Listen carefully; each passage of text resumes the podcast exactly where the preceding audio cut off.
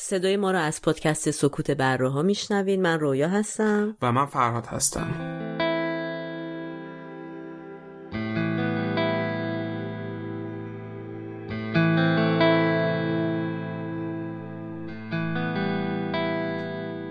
تاریخ پخش این اپیزود 24 شهریور 1400 خورشیدیه که برابر میشه با 15 سپتامبر 2021 میلادی.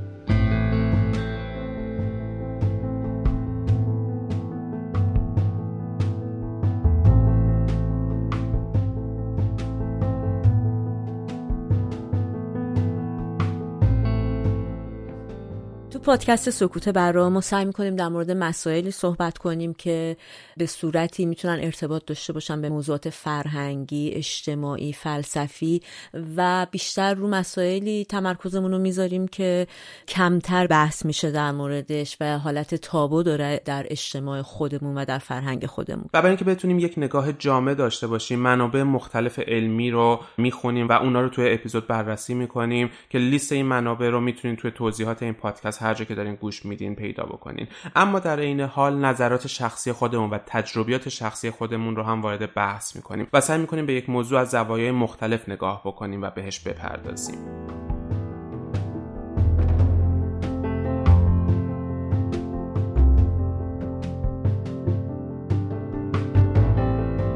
مهاجرت نقش بزرگی رو داشتش در گسترش انسان خردمند در کل کره منم هر روز می‌رفتم یه دونه ببری شکار می‌کردم. یه خوشیونت برام دید بقایایی از جسدش که در تمام این دو ماه روی آب شناور بود توی ساحلی در نروژ پیدا و همینطور اقلیت های جنسی که می‌تونن تو کشور خودشون از بسیاری از حقوق محروم باشن. خاور میانه که شاید امروزه به نوعی بشه گفت سرزمین نفرین شده ای که وجود داره. ایران خارج از مرزها ادامه پیدا می‌کنه و یه ایرانی داریم که داخل مرزن صد نفر نیروی متخصص در روز کشور رو ترک مهاجرت رو یک انتخاب شخصی می‌بینن و ماندن در وطن رو یه جور فداکاری. یک دنیای ذهنی یا یک توهمی می‌سازن از روزهای خوش گذشته. دلیل اینکه شرایط ما این شکلی شده چیزی فراتر از خود ما آیا این آسایش و آرامشی که من امروز دارم ارزش اون دوری و داره؟ یعنی ما فرهنگ مهاجرت اصلا به وجود اومده تو چه اونی که مونده چه اونی که نمونده و رفته هیچ کدوم فضیلتی ندارن.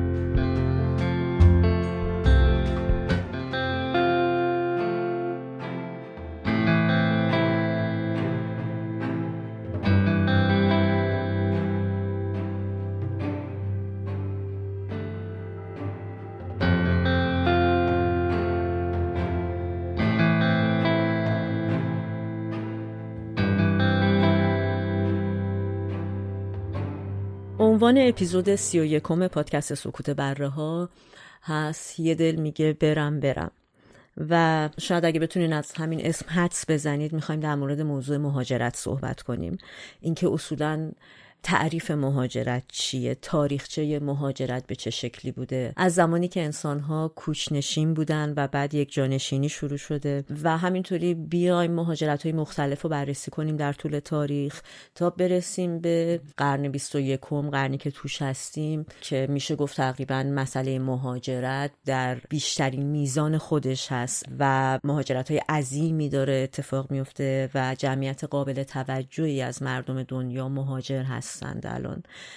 و یه سری تئوریای مربوط به این مسئله رو بررسی کنیم و یه مقداری هم در آخر خب چون هر دوی ما مهاجر هستیم به تجربیات خودمون برگردیم و یه مقدار بحث نظری داشته باشیم. و خب دلیلی هم که این موضوع رو انتخاب کردیم برای اپیزود سی و یکممون بحث مهاجرت همیشه بحث داغی بوده برای ما ایرانی ها به خصوصی همیشه تو دوران مختلف زندگیمون حداقل نسل ما یا نسل پدران و مادران ما به نوعی به مهاجرت فکر کردن. همیشه واسمون راهی بوده که بتونیم شرایط نچندان مناسبمون رو بهبود ببخشیم. و توی یکی یا دو دهه اخیر به خصوص بعد از اون توی سالهای اخیر و بعد از اون متاسفانه توی ماههای اخیر و توی روزهای اخیر این بحث خیلی داغتر شده. شرایط روز به روز بحرانی تر میشه. امید یا اون امید به بهبود اوضاع روز به روز داره کمرنگتر میشه و این روزها فکر کنم فکر مهاجرت حداقل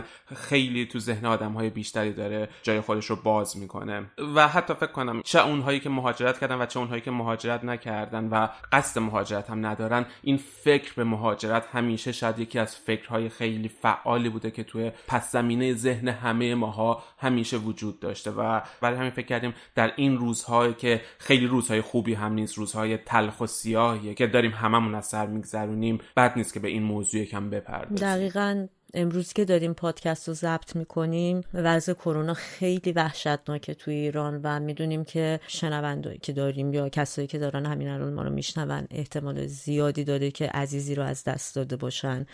دیروز تعداد کشته های کرونا 568 نفر بوده آمار رسمی.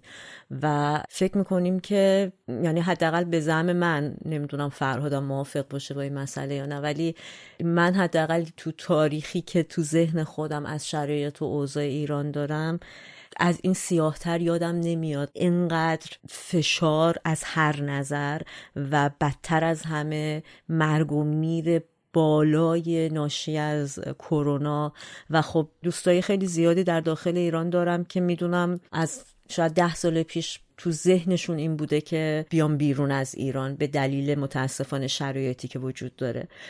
و کسایی رو میشناختم که ده سال پیش اصلا این نقشه رو نداشتن و این فکر رو نداشتن و امروز وقتی صحبت می‌کنم هر دوی اینا به یک اندازه تو فکر اینن که بالاخره یه جایی رو پیدا کنن.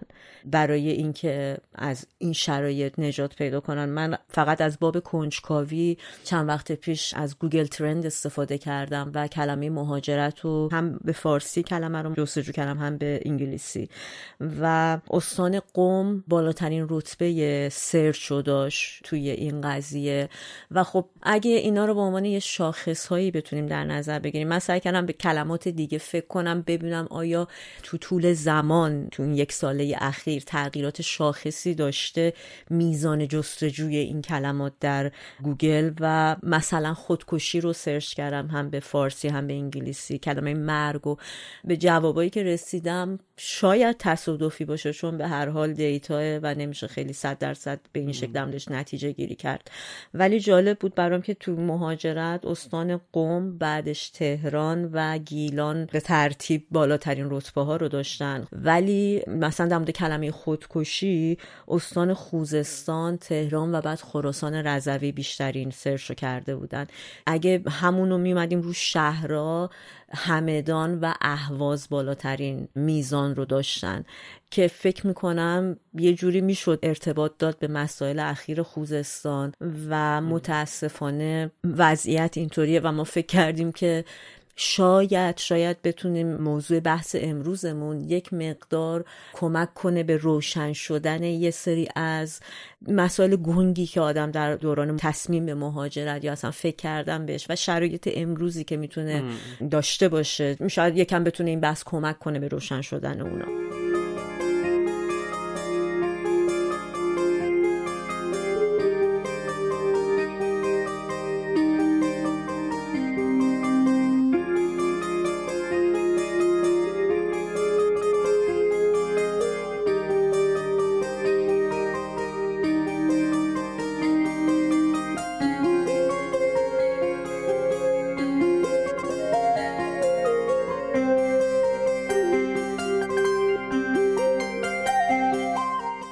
مهاجرت. ریشش خب از کلمه هجر میاد و یه کلمه عربیه که خب ما تاریخ قمریمون هم حالا هم هجری شمسی داریم هم هجری قمری. انقدر مسئله مهمی بوده که مبدع تاریخ زمانی و تقویم ما و کشورهای همسایمون هم شده. به حال همین مسئله هجرت کردن. و تو انگلیسی هم مهاجرت معادلش هست میگریشن وقتی که این کلمه رو بخوایم بیشتر در موردش بدونیم و گوگلش می‌کنیم خب این روزا کلا تو این چند سال اخیر به دلیل جنگای بسیاری که تو منطقه بوده تو منطقه خاور میانه تحقیقات بسیاری هم انجام شده روی مهاجرت از بعد مسائل حقوق بشری و انسانی که مهاجرین بعد از خروج از کشور خودشون در جامعه میزبان دارن و تحقیقات خیلی زیادی از طرف یونسکو انجام شده سازمان های کلا این چنینی اینقدر یعنی مشکلات این طرفش زیاده در جوامع غربی مشکلی که کلا مهاجرا چطوری تو جامعه میزبان حل میشن و یک جانشینی هایی که مهاجرا توی جوامع میزبان بدون اینکه خودشون رو حل کنن تو جامعه ای که واردش شدن اتفاق افتاده. انقدر این مسائل پررنگه که کمتر پرداخته شده به اینکه حالا اصلا انسانا وقتی که می‌خوان مهاجرت کنن چه درگیریایی ممکنه داشته باشن چه فکرایی ممکنه داشته باشن ترساشون دقیقا چه چیزایی می‌تونه باشه. در قدم اول اگه بخوایم مهاجرت رو تعریف کنیم مهاجرت در واقع به جابجایی یک تعدادی معمولا از انسان ها گفته می شده از یک مکان به یک مکان دیگه. معمولا در قدیم در کمترین میزان خودش یه خانواده مهاجرت می‌کردن چون اصولا میزان تجرد آدما مثل امروز انقدر زیاد نبوده و یا اینکه یه قبیله از یه جایی به یه جای دیگه می‌رفتن. ولی در تعریف امروزی تر مهاجرت خب خیلی فردی هم هست. ما آدمای یک نفری بسیاری رو می‌بینیم که از کشور خودشون اومدن بیرون و در یک کشور دیگه زندگی می‌کنن. پس در تعریف جدید مهاجرت دیگه خیلی مسئله تعداد مطرح نیست و به جابجایی فرد از یک مکان به یک مکان دیگه گفته میشه. که در واقع معمولا این جابجایی وقتی مهاجرت بهش اطلاق میشه که طرف از محل تولد خودش بره به یک جای دیگه. حالا تو طبقه بندی مهاجرت خیلی از زاویه های مختلف سر شده بهش نگاه بشه. مثلا ما اینترنال و اینترنشنال میگریشن داریم. به این معنی که مهاجرت های داخلی داریم و مهاجرت های در واقع بین المللی یا فرامرزی. تو مهاجرت های داخلی که خب همینطوری که از اسمش پیداست ممکنه از یه شهری به یه شهر دیگه داخل کشور محل سکونت خودش طرف نقل مکان کنه و تصمیم بگیره بره. مهاجرت های فرامرزی مهاجرت هایی که خب از کشور خودش به یه کشور دیگه میره. همینطور انواع مهاجرت داریم. ادهی داوطلبانه تصمیم می‌گیرن بنا به دلیل خودشون کشورشون رو ترک کنن یا جایی که زندگی می‌کنن و, و برن در جای دیگه ای زندگی کنن. ادهی مجبور به این مسئله میشن بنا به شرایط و مسائل سیاسی، فرهنگی، محیط زیستی که حالا یکم بریم جلوتر در موردش بیشتر صحبت می‌کنیم.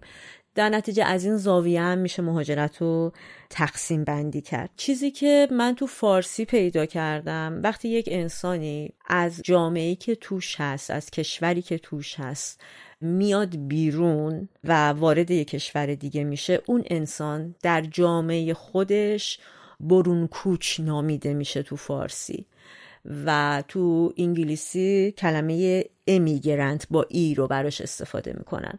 ولی در واقع در جامعه میزبان اون انسان از نظر آماری درون کوچ نامیده میشه در فارسی و حالا اینجاست که نام ایمیگرنت به خودش می‌گیره. پس اینجا یکم مهمه که این دوتا رو از همدیگه تفکیک بدیم. امیگرنت مثلا ما بخوام راحت تر ساده ترش کنم اینه که همه ماها که خارج از ایران زندگی می‌کنیم اگر در آمار ایران بخوان نگاه کنن ما امیگرنت هایی هستیم. مثلا میزان امیگرنت های ایران یا میزان برون کوچای ایران تعدادشون حالا نمی‌دونم 4 میلیون 5 میلیون هر چقدر عددی هست. ولی تک تک ماها در جامعه میزبان خودمون مهاجر یا همون درون کوچ یا ایمیگرنت شناخته میشیم. و آره یه ترم دیگه هم که اینجا مطرح میشه میگرنت هستش. تو فارسی واسهش معادل خیلی واضحی نداریم. یعنی تو فارسی باز بهش میگیم مهاجر. اما شاید بشه بهش گفت کوچگر یا سیار. آدم هایی هستن که دوباره مثل امیگرنت که تو گفتی مهاجرت می‌کنن به کشورهای دیگه. اما تفاوتی که داره امیگرنت تقریبا یک مهاجرت دائمی می‌کنه. یعنی میره که توی کشور مقصد خودش سکنا بگزینه اونجا کار پیدا بکنه احتمالا خونه بگیره و زندگیشو در حقیقت اونجا می‌سازه. یعنی کاملا مهاجرت می‌کنه از کشور مبدا به کشور مقصد. اما میگرنت فرقی که داره به صورت موقتی مهاجرت می‌کنه. مثلا میشه گفت کارگرهای فصلی که میرن تو یک جای دیگه مثلا شاید سه ماه شیش ماه یک سال دو سال باشن کار بکنن و بعد دوباره برگردن به کشور خودشون. یعنی توی آمار این هم به نوعی مهاجر حساب میشن اما نوعی از مهاجر موقت هستن. و در ادامه این تعاریف همونطوری که گفتم مهاجرتی وجود داره که در واقع به اجباره و تو شرایطی هستش که محل زندگی جان مال و کلا شاید بشه گفت نیازهای اولیه انسانی برای زندگی کردن در جامعه خودش تامین نمیشه طرف به دلایل مثلا جنگ یا بلایای طبیعی که اتفاق میفته.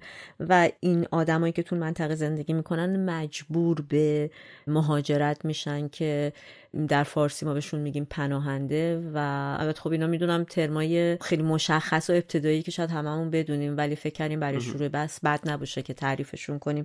و در انگلیسی هم اسمشون هست رفیوجی. که آره خب رفیوجی یا پناهنده تحت حمایت قانون اون کشور مقصد خودش قرار می‌گیره. یه ترم دیگه که داریم اینجا اسایلم سیکر هستش. تو فارسی بهش می‌تونیم بگیم پناهجو. فرقی که پناهجو با پناهنده داره پناهجو در حقیقت درخواست پناهندگی رو میده. اما هنوز تایید نشده که واقعا مثلا جونش در کشور مبدا در خطره و باید تحت این حمایت قرار بگیره. پس اول اسالم سیکر یا پناهجو درخواست خودش رو اعلام می‌کنه و اگر توسط اون کشور مقصد تایید بشه تبدیل به پناهنده میشه که زیر چتر حمایتی قرار می‌گیره. در واقع شرایط پایداری پیدا می‌کنه. و پناهجو چیزیه که وقتی کسی اون احساس عدم امنیت داره تو کشور مبدع خودش تو کشور محل سکونت خودش که احساس ناامنی داره نمی‌تونه این درخواست پناهجویی رو بده و باید توی کشور مقصد این درخواست داده بشه. و همینجا یه تضادی که اتفاق میفته اینه که برای ورود به اون کشور مقصد باید یک ورود غیرقانونی داشته باشه. و خب می‌دونیم تو تمام قوانین بین المللی ورود غیرقانونی به یک مرز دیگه جرمه و یک جرمیه که مجازات به همراه داره. اما از اونور این قانون داریم که باید این ورود غیرقانونی انجام بشه تا بتونی درخواست پناهجویی تو بدی و یک تضاد خیلی بزرگ بین قوانینه و خب اتفاقی هم که میفته می‌بینیم مثلا هی مرزها رو دارن سختتر می‌کنن کنترل های مرزی رو بیشتر می‌کنن. مثلا توی اروپا که این موج پناهجویی رو جلوش رو بگیرن و باعث میشه که خیلی غرق بشن خیلی تو راه جونشون رو دست بدن. اما از اونور هم یه جوری هم ادعای نودوستی و انسان دوستی از اون مطرح میشه که ما حامی هستیم و ما حامی پناهجو هستیم یا پناهنده هستیم و این تضادم در نوع خودش جالبه. یه چیز دیگه ای که اینجا خوبه در نظر بگیریم همونطور که تو هم تو حرفات گفتیم به طور کلی واژه مهاجر یک چتر بزرگیه که به هر کسی که کشور خودش یا محل سکونت خودش رو ترک می‌کنه بهش میگیم. اما از نظر حقوقی و از نظر نوع زندگی پناهنده و مهاجر فرق می‌کنه. یعنی مثلا ما خیلی وقتا به اشتباه میگیم این کشورها مهاجر پذیرن اما واقعیت اینه که فرق می‌کنه بین این قضیه. یعنی مثلا ما به کشوری مثل کانادا میگیم کشور مهاجر پذیر به سوئد هم میگیم کشور مهاجر پذیر ولی واقعیت اینه بر اساس قوانینی که این کشورها دارن بر اساس شرایطی که دارن بر اساس پذیرایی که به عنوان میزبان برای اون مهاجران می‌کنن فرق می‌کنه. و مثلا میشه گفت سوئد کشور پناهنده پذیری هستش. ولی کانادا یا آمریکا کشور مهاجر پذیر هستن. دقیقا. این نکته خیلی خوبی بود که گفتی. چون خیلی وقتا ما به ازای هم استفاده میشه و آره. آدم باید حواسش باشه چون تاثیر می‌ذاره. واقعا کشوری که مهاجر پذیره اگه واردش میشه احتمالا قوانینش هم جوری چیده شده که به درد کسایی که مهاجرت می‌کنن به معنی اینکه خودخواسته بلند میشن با مدرک تحصیلی یا هر چی میرن. یا هر چی یعنی لزوما مدرک تحصیلی با یک توانایی یا هر چی یعنی یک انتخاب آزادانه است که اون کشورم بسترهایی رو فراهم می‌کنه که تو رشد بکنی توی اون بستر. ولی شاید واسه یک پناهنده شرایط مناسبی رو اصلا بله، فراهم نکنه. و همینطور یعنی برخلاف این کشورهای پناهنده پذیر بیشتر حمایت می‌کنه از پناهنده ها نه مهاجرها.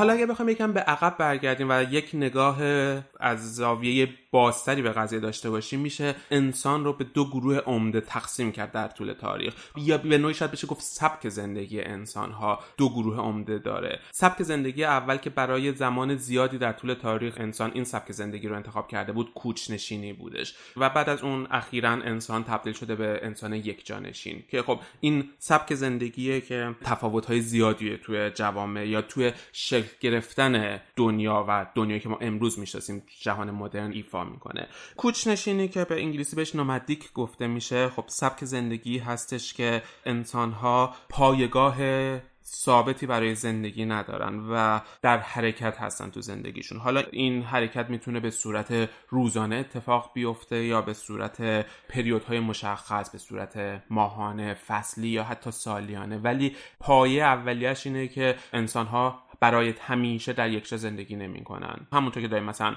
اشایر که ییلاق و قشلاق می‌کنن. یک فصل در مناطق گرمسیری هستن و بعدش به مناطق سردسیری میرن توی فصل بعدی. و می‌تونیم کوچنشینی رو به سه گروه عمده تقسیم بکنیم. گروه اول گردآورنده شکارچی ها هستن که خب همونطور که می‌دونیم اجداد ما برای صدها هزار سال این سبک زندگی رو داشتن. و مثلا معروف ترینش رو می‌تونیم توی صحرای کالاهاری بگیم که انسان های هوموسیپین اونجا زندگی می‌کردن و این سبک زندگی رو داشتن. شکار می‌کردن اون شکار رو میهردن و بعد به محض که منابع تمام می‌شد توی اون منطقه می‌رفتن به جای بعدی. امکان داشت هر روز دنبال شکار جای خودشون رو عوض بکنن یا توی ماهای مختلف و فصلهای مختلف. گروه دوم بهشون میشه گفت شبانها یا دامداران که مثل همون کوچنشین هایی که ما توی ایران داریم. اشایر ما که گله دارن دام دارن و با دام خودشون کوچ می‌کنن. توی فصل های مختلف توی مراتعی که سرسبز حضور دارن حالا بر اساس فصل یا وقتی که اون مرتع مناسب نباشه برای چرای دامشون اون وقت کوچ می‌کنن به جای بعدی. و گروه سوم گروه کوچنشین های میشه گفت تاجر مسلک هستن یا تجار هستن. اینها کوچنشین هایی هستن که با خرید و فروش و با بردن و آوردن جنس در حقیقت زندگی می‌کنن و مثلا به محلیات جنس میدن و در مقابلش غذا می‌گیرن و به این صورت کوچنشین هستن. میشه گفت جیپسی ها یا کولی ها معروف ترین مثال این اتفاقا من می‌خواستم بپرسم خیلی منتظر بودم ببینم کولیا کجای این قضیه یعنی آره، کولیا زیر مجموعه یه جور تجارت حساب میشن یعنی کسایی که بیزینس آره. می‌کنن با آره. چون حالا مثلا چه می‌دونم با ساز زدن و رقصشون پول میارن یا از یه ور آره جنسی رو می‌برن یه جای دیگه میفروشن غذا می‌گیرن اینا. و خب این سه گروه بازم هیچ کدومش صد درصد نیست. یعنی مثلا گردآورنده شکارچی می‌تونه در مقطعی کشاورزی هم بکنه یا دامداری هم حتی بکنه یا مثلا دامداران می‌تونن کشاورزی بکنه یا می‌تونن این مبادله کالا رو انجام بدن. و خب خصوصیاتی که این کوچنشینی توی تاریخ بشر داشته یا تعریفی که میشه از این کوچنشینی کرد اینه که توش مالکیتی وجود نداره. توش یک زندگی اشتراکی هستش. چون که شما همیشه در حال حرکتین و نمی‌تونید مال و اموال زیادی داشته باشین یا شاید به صلاحتون نیست که مال و اموال زیادی داشته باشین. حالا مال می‌تونه حتی بشقابی باشه که توش بخواین غذا بخورین. چون ترجیحاً اینه که یک زندگی اشتراکی داشته باشین و مثلا بشقابتون رو به مشارکت داشته باشین و بقیه اینطوری بارتون کوچیکتر میشه و راحتتر می‌تونین کوچ بکنین. حالا بشقاب یک مثاله ولی سبک زندگی به نوعی که حریم خصوصی توش وجود نداره مالکیت توش وجود نداره و هر چیزی که هست متعلق به کل قبیله یا کل گروهه که می‌تونن ازش استفاده بکنن. خیلی سیستم شاید نزدیک باشه به سیستم سوسیالیستی و کپیتالیسم نیست اونجا.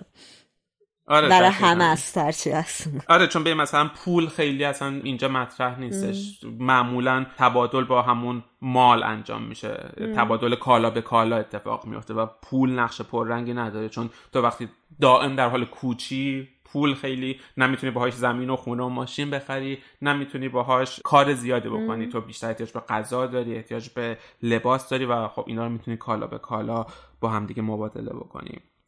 نکته جالب دیگه ای که کوچنشینی توی تاریخ بشر داشته جلوگیری از رشد بیرویه جمعیت کره زمین بودش. در حقیقت یک جور زاد و ولد رو به صورت اتوماتیک کنترل میکردش. چون که کوچنشین ها مثلا نمی‌تونستن هر سال بچه دار بشن چون دائم در حال کوچ هستن و اگر مثلا شیر به شیر بچه داشتن یا سال به سال بچه داشتن دست و پاگیر بود واسه چون واسه همین همیشه یک بازه زمانی چهار پنج ساله رو واسه بچه دار شدن به صورت اتوماتیک انتخاب می‌کردن که بچه دقیقا به اون سنی بسه که دیگه خودش بتونه راه بره خودش بتونه خودش رو توی قبیله کنترل بکنه و اون وقت بچه بعدی میمد و برای همین مثلا جمعیت زمین توی اجداد گردآورند شکارچی ما برای ده ها هزار سال ثابت و حدود 5 میلیون نفر روی کل کره زمین مونده بودش ولی خب این چیزی که با یک جانشینی کامل تغییر کردش که حالا جلوتر بهش می‌پردازیم در واقع این چیزی که تو داری میگی از پیامدهای کوچنشینیه درست آره. یعنی. آگاهانه آره. انتخاب نشده ولی نه نه یعنی آره، دقیقا سبک زندگی کوچنشینی باعث میشه که به این صورت داره تکامل پیدا بکنی. و خب در مقابل کوچنشینی یک جانشینی رو داریم که میگم. تقریبا خیلی جدیده حدود ده تا دوازده هزار ساله که انسان ها یک جانشین شدن. یک جانشینی خب از تعریفش مشخصه. وقتی که انسانی برای نه تمام عمرش اما بیشترین زمان عمرش رو در یک منطقه جغرافیایی مشخص زندگی بکنه. و خب به انگلیسی بهش سدنتری گفته میشه. و خب این یک جانشینی به نوعی با کشاورزی گره خوردش و شروعش از اونجا بودش و تفاوتی که با کوچنشینی داشته تفاوتی که توی جامعه به وجود آورد اون حس مالکیت بودش اون مال من و مال تو به وجود اومدش در کنار اون باعث رشد جمعیت شدش. چون یک جانشینی و کشاورزی احتیاج به نیروی کار داشت و همینطور آدم هم می‌تونستن سال به سال بچه داشته باشن و باعث گسترش جمعیت شد. در کنار اون جامعه طبقاتی رو به وجود آورد و ضد اون مساواتی شدش که توی جوامع کوچنشین وجود داشتش. یا قسمت دیگهش که قبلا توی اپیزود 23 مون مثلا صحبت کردیم مردونگی به ریش و سیبیله یکی از پایه های به وجود اومدن مرد سالاری تو جوامع همین یک جانشینی بودش که قدرت داد یا فضا رو باز کرد برای مرد سالاری. شرایط هموار کرد در واقع. آره. و از اونور اثرات مخربی هم داشتش. یعنی مثلا یک جانشینی باعث شد که منابع غذایی انسان ها محدود بشه و همینطور این گسترش جمعیت و همجواری جمعیت باعث رشد و گسترش بیماری های مختلف بین جوامع بشری شدش که یه جوری مذرات یک جانشینی در مقابل کوچنشینی بود. اما خب از اونور باعث رشد و شکوفایی ستاره شناسی، جغرافیا، هنر و علوم مختلف شدش. ولی حالا به هر حال خوب یا بد دنیایی که ما امروز توش زندگی می‌کنیم اگه به نقشش نگاه کنیم محصولی از این کوچنشینی ها جابجایی های مختلفه که همونطور که تو توضیح دادی در واقع اگر اتفاق نمی افتاد شاید اصلا میشه گفت پیشرفتی وجود نمی داشت در هیتاهای مختلف دنیایی به این شکل کشف نمی شد ولی جالبه که وقتی که نگاه می‌کنیم به نظر میاد که انسان ها اول کوچنشین بودن بعد یک جانشین و شاید بتونیم توی نگاه کلی نتیجه رو بگیریم که هرچی خب ما از نظر تاریخی وقتی به عقب میریم هر چیزی که اون موقع داشتیم به نظرمون غریزی تر و طبیعی تر میاد و چیزی که بعدش اتفاق میفته تغییری که بعدش اتفاق میفته به نظرمون اجباری هستش که باعث اون تغییر میشه. یعنی اگه بخوایم از نظر سیر تاریخی به این مسئله نگاه کنیم ما فکر می‌کنیم که احتمالا انسان ها ذاتا کوچنشین بودن و بعد شرایط اونا رو به این مرحله رسونده که یک جانشین باشن. در صورت که تو این مورد خاص برعکس این قضیه است. یعنی طبق تحقیقات زیادی که انجام شده اصولا ادعا میشه که نیازی برای کوچنشینی به صورت غریزی و طبیعی در انسان وجود نداشته. یعنی اگر نبود خطراتی که انسان رو تهدید می‌کرد اگر نبود کمبودها قحطیها در واقع نیازهای انسان انسان رو مجبور کرد که کوچنشینی رو امتحان کنه و فکر کنه که اگه جاشو عوض کنه می‌تونه به منابع بیشتری دسترسی پیدا کنه یا از خطری در امان باشه. و به محض اینم که تونست قدرتی پیدا کنه که بر این خطرات غلبه کنه بیشتر تمایل به یک جانشینی داشت و می‌بینیم که همین اتفاق هم تو تاریخ بشر افتاده. و چیزی که در واقع امروز هم هست ما شاهدش هستیم تو مسئله مهاجرت همینه. یعنی میشه اینطوری گفتش که اگر مهاجرتی اتفاق نمیافتاد در واقع اگر نیازی وجود نداشت به این مهاجرت. و چیزی که تو دنیای امروز خیلی باعث پدیده مهاجرت میشه نابرابری ها و عدم توزیع یکسان منابع در جغرافی های مختلفه که این مسئله رو باعث میشه.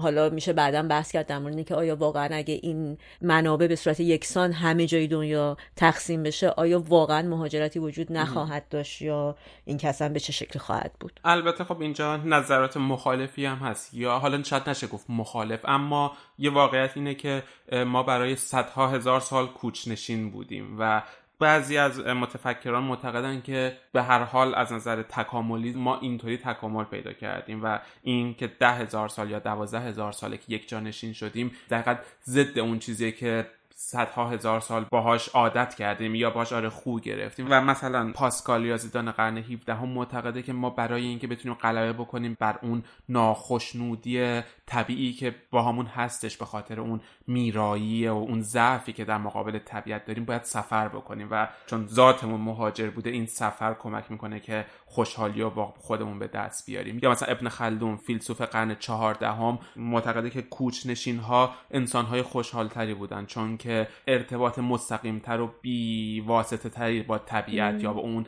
ذات هستی داشتن. و از اون ور هم امروز هم بعضی نظری ها بر این اساس استواره که اجداد مثلا گردآورد شکارچی ما انسانهای خوشحالتری بودن چون که کمتر کار می‌کردن. یعنی انسان معاصری که باید روزی 8 ساعت کار بکنه تا بتونه زندگیشو بگذرونه. یا در گذشته وقتی که انسان یک جانشین شد و شروع کرد کشاورزی کردن باید از طلوع آفتاب تا غروب تو مزرعه کار می‌کرد و فشار زیادی رو به خودش می آورد ولی اجداد گردآورد شکارچی ما یک ساعت دو ساعت سه ساعت شکار و بعد کل روز در حال استراحت بودن. و تو این نظریه اینه که اونها خوشحالتر بودن اونها رضایت بیشتری از زندگی داشتن. حرف درسته میشه از این زاویه هم بهش نگاه بشه. ولی مسئله که تو این قضیه در واقع غریزی بودن مطرح میشه اینه که آیا نیاز به تغییر مکانهای دائمی به این شکل یک نیازیه که هیچ عامل بیرونی اگه نباشه؟ آره آیا این اتفاق میفته یا نه؟ آره آره از زوایای مختلف دقیقا آره میشه اینو چیزا که چقدر ذاتیه چقدر نیست. ولی از اون ور خب حالا چقدر ما بهش عادت کردیم تو این سالها. یکی دیگه از چیزهایی که حالا شاید مستقیم به کوچنشین و یک جانشینی رب نداشته باشه اما به این سبک زندگی رب داره. این خشونتیه که امروز تو انسان یک جانشین وجود داره. دوباره تو نظریات هستش که این خشونت دلیلش اینه که ما دیگه شکار نمی کنیم در حقیقت اون انرژی ها یا اون خشم های ما یا اون سبک زندگیمون در اجداد گردآوند شکارچی ما با کشتن حیوانات از بین می‌رفت. یا عادت کردیم به کشتن و خون ریختن برای زنده موندن و زنده بودن. و بعد امروز که اون کشتن حیوانات رو نداریم این خشونت به این صورت بازتاب پیدا می‌کنه که دست به قتل هم دیگه می‌زنیم جنگ ها شکل می‌گیره و اتفاقات اینطوری. مثلا تو این نظریه میگن که اجداد گردآوند شکارچی کوچنشین ما توی فسیل هایی که از اون دوران مونده آثاری از زد و خورد یا جراحات فیزیکی که بر اثر دعوای بین دو تا انسان وجود نداره توی اون فسیل ها و انسان ها اون موقع خشونت بسیار کمتری و نسبت به همدیگه اعمال می‌کردن منم هر روز می‌رفتم یه دونه مثلا ببری شکار می‌کردم دیگه خشونت خشونت برام نمیموند. آره. اصلا جونی نمیمون که دیگه بخوای همسایت بگیری بزنی. آره ولی خب در کل میشه تقریبا به زرس قاطع گفتش که یه نظریه قطعیه که مهاجرت بیشتر یه رفتار انسانیه. یعنی چیزیه که بر اثر اگر ما بخوایم در مورد صد هزار سال پیش صحبت کنیم نوعی از تفکر یا نوعی از درک نیاز به وجود اومده و مثل رفتار غریزی نبوده و تو تحلیل هم که آنالیزایی هم که روی مثلا انجام میشه بیشتر اینو به عنوان یک بیهیویر پترن در نظر می‌گیرن.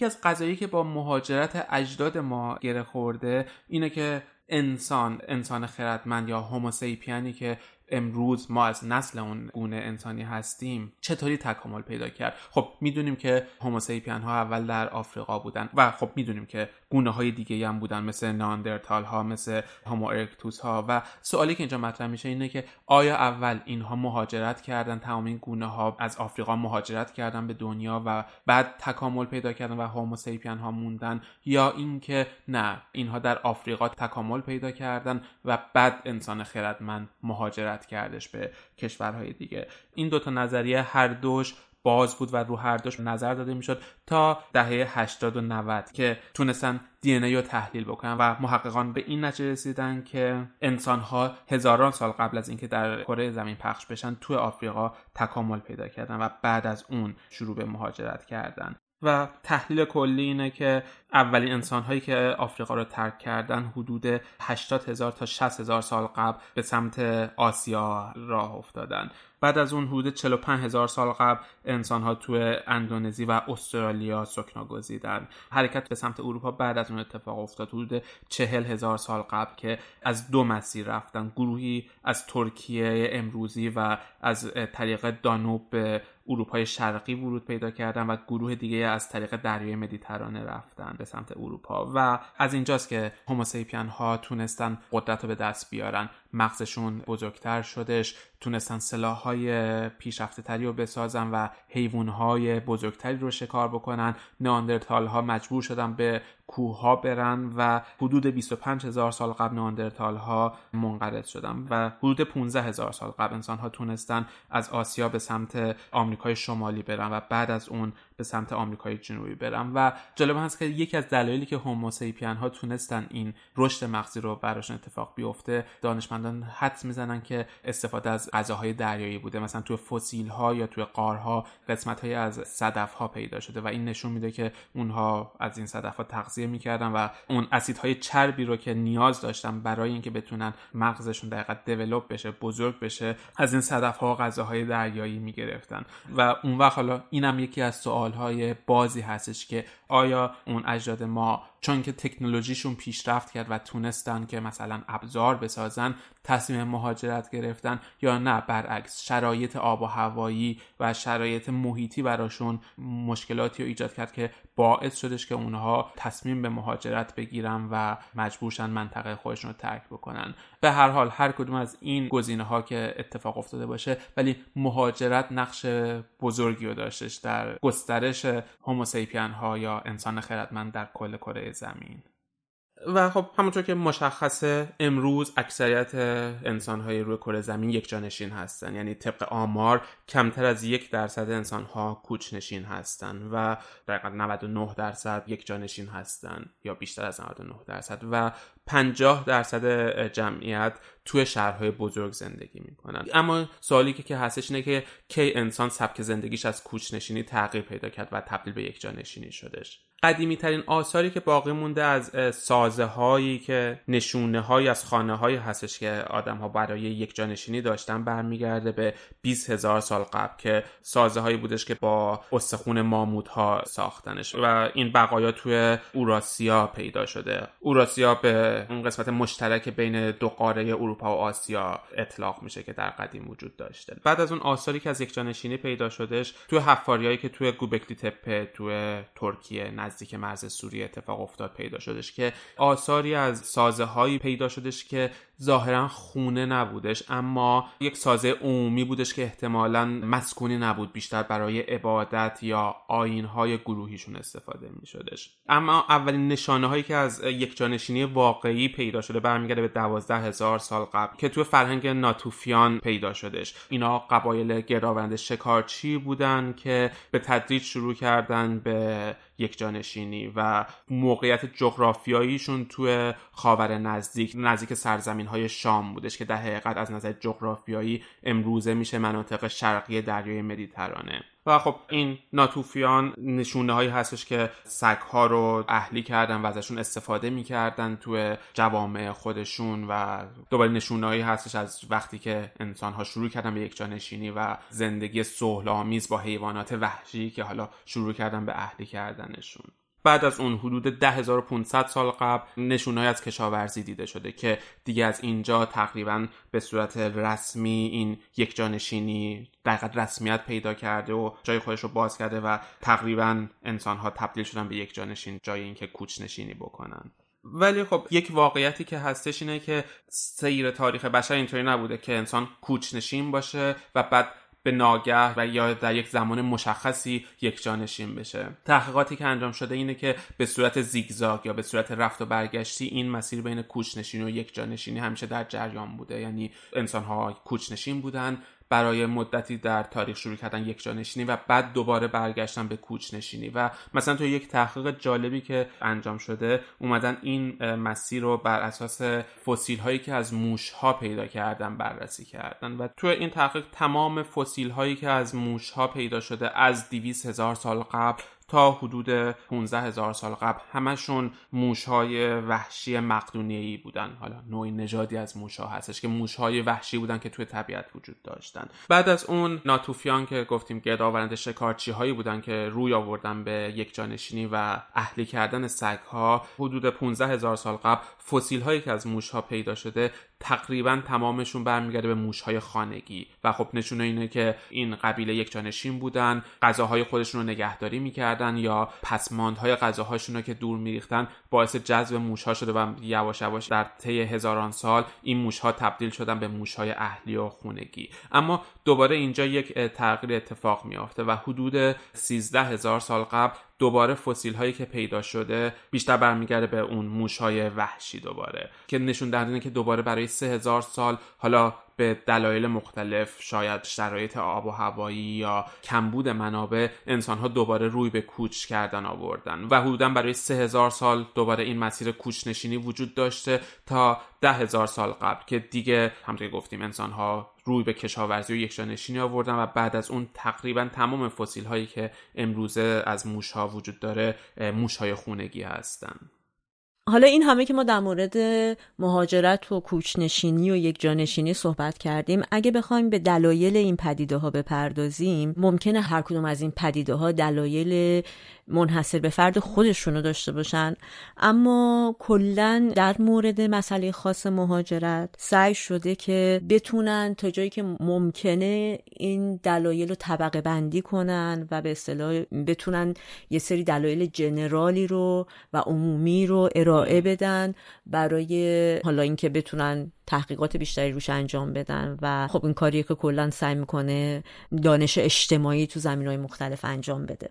در وهله اول برای مسئله مهاجرت دو تا پارامتر یا فاکتور رو در نظر می‌گیرن که به صورت حالا یا خداگاه یا ناخداگاه در ذهن انسان ها هست. یکی فاکتور فشار که پوش فاکتور در واقع بهش میگن و یکی فاکتور کشش یا ضریب کشش که پول فاکتور گفته میشه. فاکتورهای فشار همونطور که حالا شاید اسمش هم نشون میده عوامل منفی هستن اصولا. یعنی مسائلی هستن که تجربه اونها احساس اونها فکر کردن به اونها باعث میشه که شما رو تو این مسیر قرار بده که آقا بهتر بریم. و از اون طرف ذریب کشش به پارامترهایی گفته میشه که جذابه براتون. فکر می‌کنید با این جایی ممکنه این مسائل رو به دست بیارید؟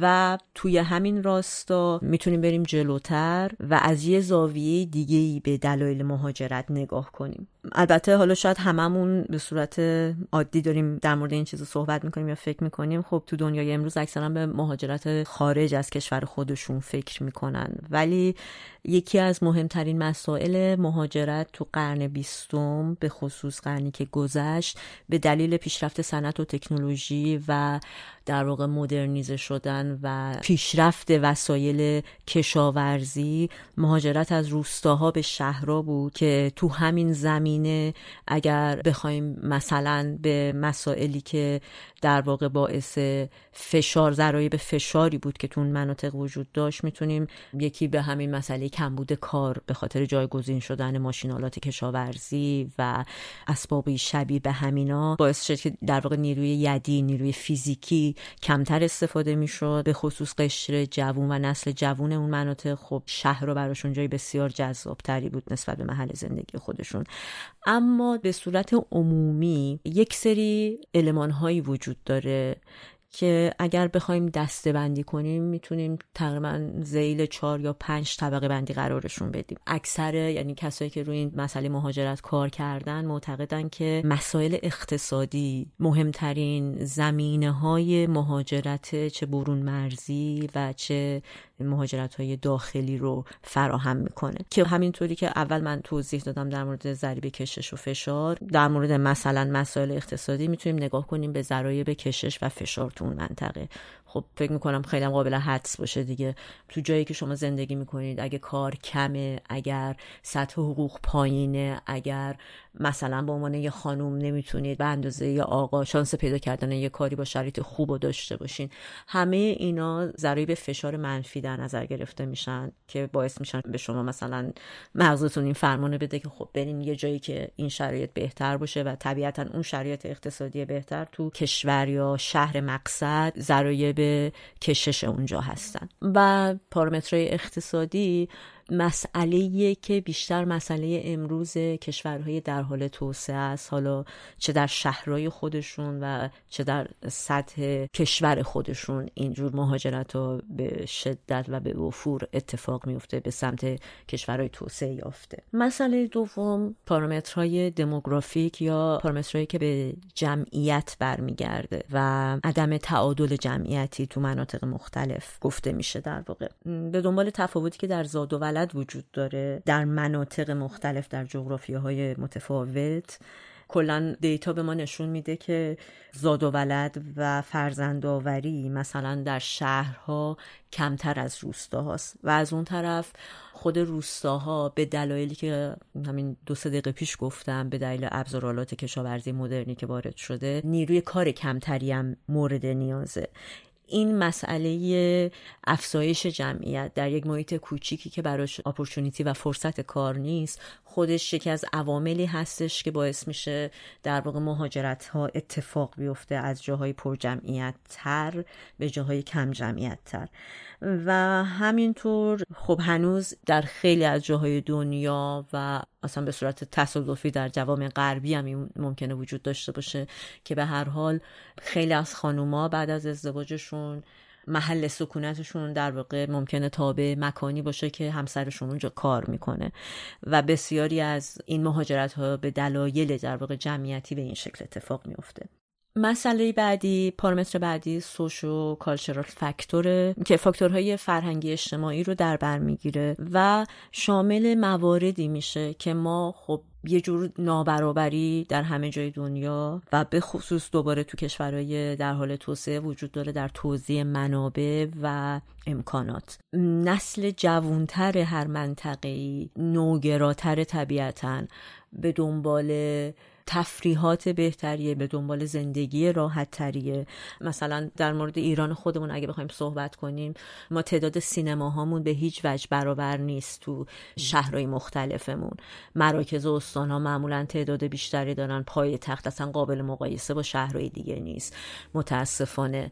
و تئاتر زمینه های سرگرمی و فرهنگی میزان فرهنگ سراهایی که ممکنه وجود داشته باشه کتابخونه تمام شرایط به این شکل زیر شاخه در واقع این پارامترهای سوشیو کالچرال در نظر گرفته میشه که این سیاست مرکزگرایی باعث اینجور مهاجرت رو میشه که هر چند ما تو کشورهایی که توزیع امکانات این شکلشون برابرتره باز هم شاهد مهاجرت هستیم. از روستاها یا مناطق در واقع محجورتر و کوچیکتر به شهرهای بزرگتر. اما خب دلایل اونا بیشتر میره تو زیر شاخه مسائل اقتصادی.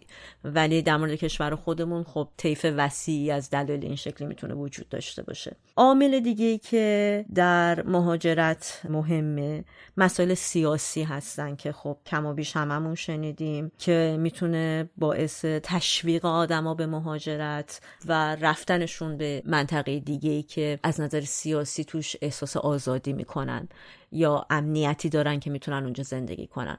تو خیلی از جاها حتی تو مناطق روستایی تو جنگای بسیاری که اتفاق افتاده مثالای این چنینی رو می‌تونیم پیدا کنیم. در سال 1948 مثلا تقریبا اکثر جمعیت میانمار نقل مکان کردن به دلیل مسائل سیاسی که وجود داشت. البته یک سری پارامترهای شخصی هست که می‌تونه گاهی اوقات زیر شاخه این مسائل قرار بگیره. مثلا اقلیت های مذهبی. که می‌تونن تو کشور خودشون از بسیاری از حقوق محروم باشن. تو ایران ما می‌تونیم مثال مسلمش رو بهایی بزنیم و همینطور اقلیت های جنسی. علاوه بر این که اینا می‌تونن زیر شاخه در واقع گروهی باشن که دلایل شخصی دارن برای مهاجرت در عین حال زیر سایه مسائل سیاسی که در قوانین اون کشور وجود داره باعث میشه که تن به این مهاجرت رو بدن. در واقع دلایل دیگه که نتونستن اسم مشخصی براش بذارن و تو شاخه دلایل متفرقه تقسیم بندی می‌کنن. این دلایل متفرقه می‌تونه خب شامل این باشه که ما هممون ممکنه اقوام و خیشاوندانی در خارج از کشور داشته بودیم یا حالا داخل ایران هنوزم داشته باشیم که از نوع نگاه اونا وقتی که دیدیمشون از تعریفی که می‌کردن از کشور میزبان از شرایط زندگی که دارن این حس رو به ما دست داده باشه و یه نحوی ما رو تشویق به مهاجرت کرده باشن. که هرچند جزء دلایل متفرق است ولی فکر می‌کنم سهم روشنی داره توی افزایش مهاجرت. حداقل در دهه 80 ایران با روی کار اومدن وبلاگ و یکم همهگیر شدن اینترنت فکر می‌کنم بلاگ نویسی هایی که بچههایی که اون موقع خارج از ایران بودن و مثلا شرایط رو توضیح می‌دادن روش های حالا اپلای کردن برای مثلا اقامت تحصیلی گرفتن یا پذیرش تحصیلی گرفتن یا کاری به هر حال توضیحاتی که تو این زمینه می‌دادن و افق روشنی که نشون بقیه می‌دادن خیلی باعث شد که کسایی که پیگیر این قضیه بودن بتونن اطلاعات دست اولی داشته باشن و ترسی که حاصل از ندانستن بود از کمبود اطلاعات بود و بذارن کنار و تو این مسیر حرکت کنن. و در کل اینا پارامترهایی که ما می‌تونیم حالا تا حدودی میشه گفت به اختصار بهش بپردازیم در مورد اینکه چه عواملی به صورت کلی باعث مهاجرت میشه. آره و خب این عوامل که نام بردی بعضی وقتا منجر به مهاجرت های گروهی یا مس میگریشن میشه که یک گروه زیادی از افراد یک جامعه همزمان تصمیم مهاجرت می‌گیرن. حالا همون دلایل مذهبی یا دلایل اقتصادی اجتماعی فرهنگی چیزهای مختلف. یا از اونور همونطور که اول بحث گفتیم حالا یا مهاجرت خودخواسته می‌کنن یا مهاجرت اجباری. و خب حالا اینجا می‌خوایم یه مروری داشته باشیم روی این مس میگریشن ها یا مهاجرت های انبوهی که توی تاریخ معاصر اتفاق افتاده و ببینیم که چه تعداد جمعیتی با چه دلایلی چه مهاجرت هایی انجام دادن. و این موجه مهاجرتی که اینجا نام می‌بریم به ترتیب تاریخ نیستش بلکه به ترتیب جمعیتیه که توی اون موج مهاجرتی شروع کردن به مهاجرت کردن. از کم به زیاد در حقیقت شروع می‌کنیم بیان کردنشون.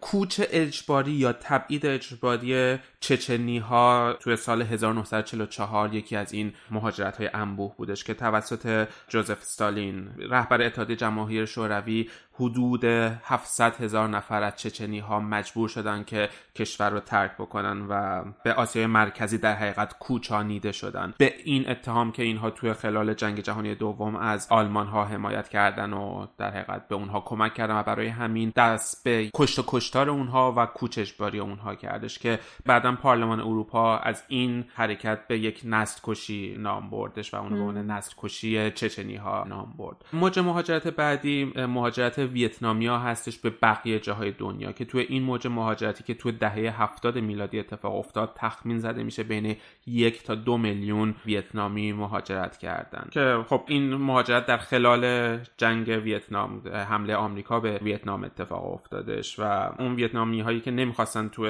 اون کشور کمونیستی زندگی بکنن با هر وسیله که پیدا می‌کردن از راه دریا سعی می‌کردن که کشور رو ترک بکنن و توی این مسیر هزاران نفرشون هم توی دریا غرق شدن و کشته شدن.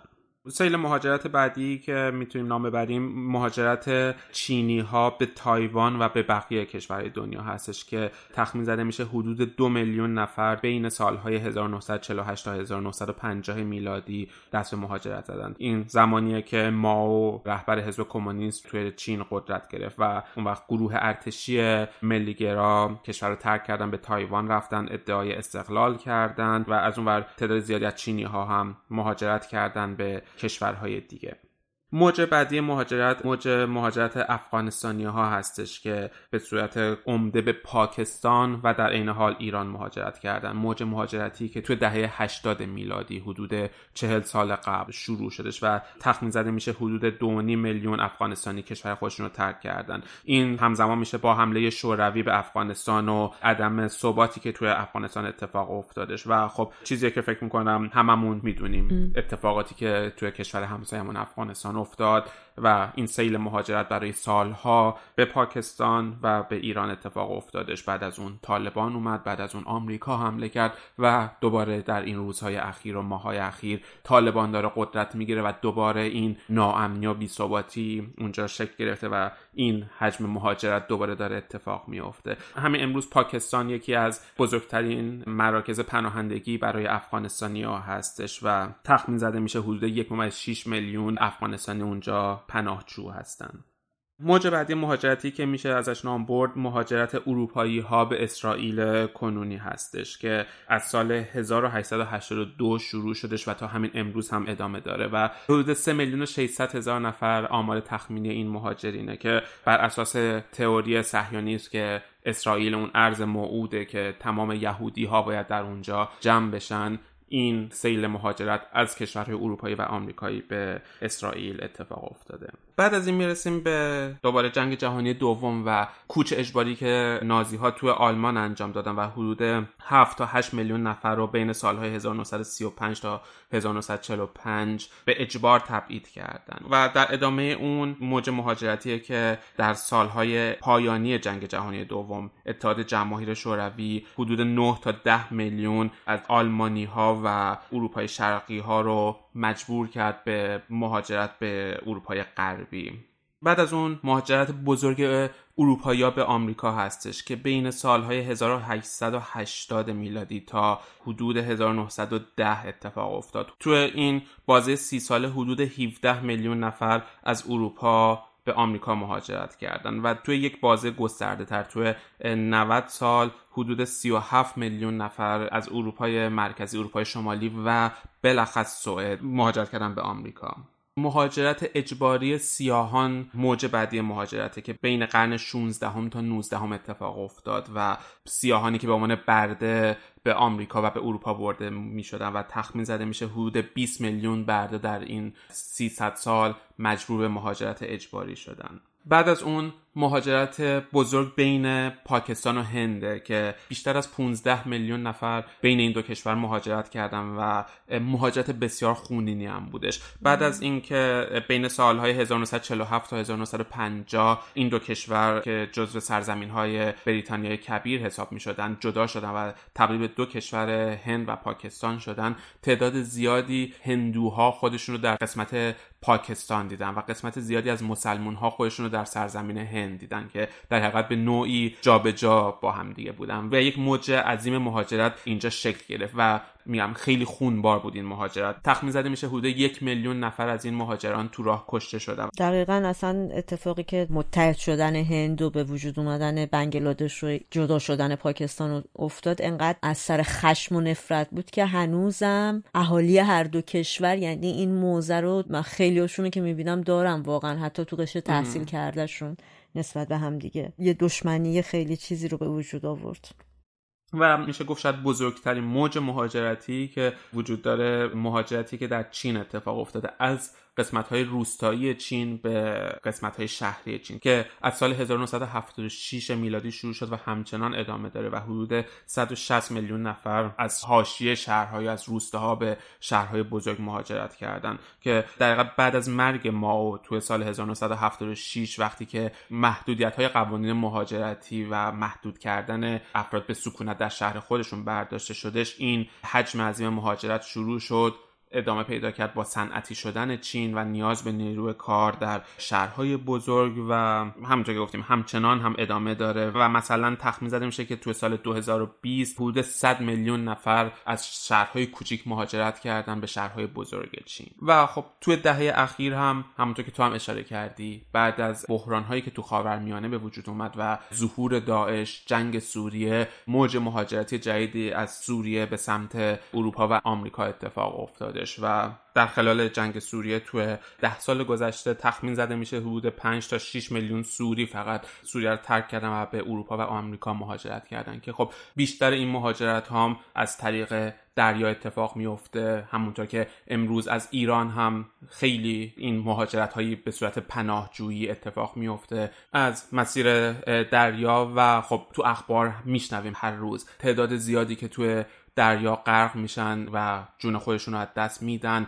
مشکلاتی که این پناهجوها دارن در راه رسیدنشون به اون کشور مقصدشون. و مثلا توی سال 2015 جسد پسر بچه کرد سوری آلان که کنار دریا پیدا شد مثل یک نقاشی که افتاده بود جسدش با اون لباس قرمزش تو آب و دنیا رو یهو تکون داد. یا خانواده ایران نژاد خانواده ایرانی بودن که پدر و مادر 35 ساله به همراه سه بچه خودشون که 9 ساله و 6 ساله و 15 ماهه بودن این سفر پرخطر و خطیر رو در حقیقت انجام دادن. برای رسیدن به اروپا و برای رفتن از فرانسه به بریتانیا در راه عبور از کانال مانچ قایقی که توش بودن غرق شد. این خانواده همشون کشته شدن و جسد آرتین 15 ماهه پیدا نشد. برای ماها پیدا نشد تا اینکه حدودا بعد از دو ماه از اون سانحه بقایایی از جسدش که در تمام این دو ماه روی آب شناور بود توی ساحلی در نروژ پیدا شد و با آزمایش دی ان ای تونستن پیدا بکنن که متعلق به اون خانواده استش و واقعا فجایای زیادی و مرگ های زیادی در راه رسیدن به این زندگی بهتر در راه فرار کردن از تمام اون مصیبت هایی که توی خاور میانه که شاید امروزه به نوعی بشه گفت سرزمین نفرین شده ای که وجود داره برای فرار از اون و به دست آوردن زندگی بهتر آدم ها جون خودشون رو قمار می‌کنن. و هر چقدر متاسفانه شرایط بدتر میشه خطرپذیری هم میره بالاتر. آره و آماری که هستش مثلا تعداد کشته شدگان توی دریای مدیترانه حدود 3 4 5 هزار نفر در ساله مثلا تو سال 2016 5 هزار نفر توی دریای مدیترانه غرق شدن توی سال 2017 3 هزار نفر و امسال توی سال 2021 که هنوز به پایان نرسیده توی 4 5 ماه اول امسال 827 نفر توی این مسیر پرخطر غرق شدن و جون خودشونو در اون آبها از دست دادن.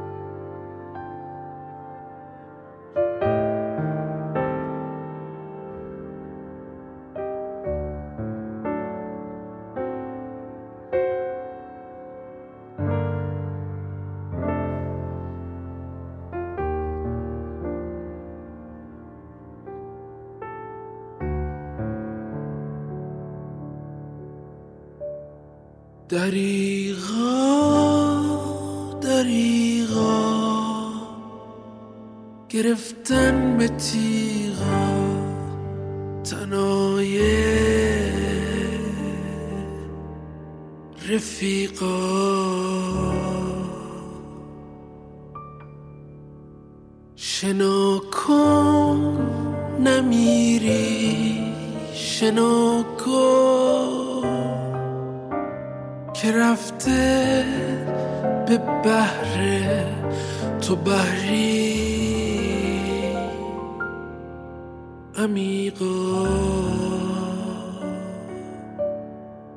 شنا کن که غرقن تمومه.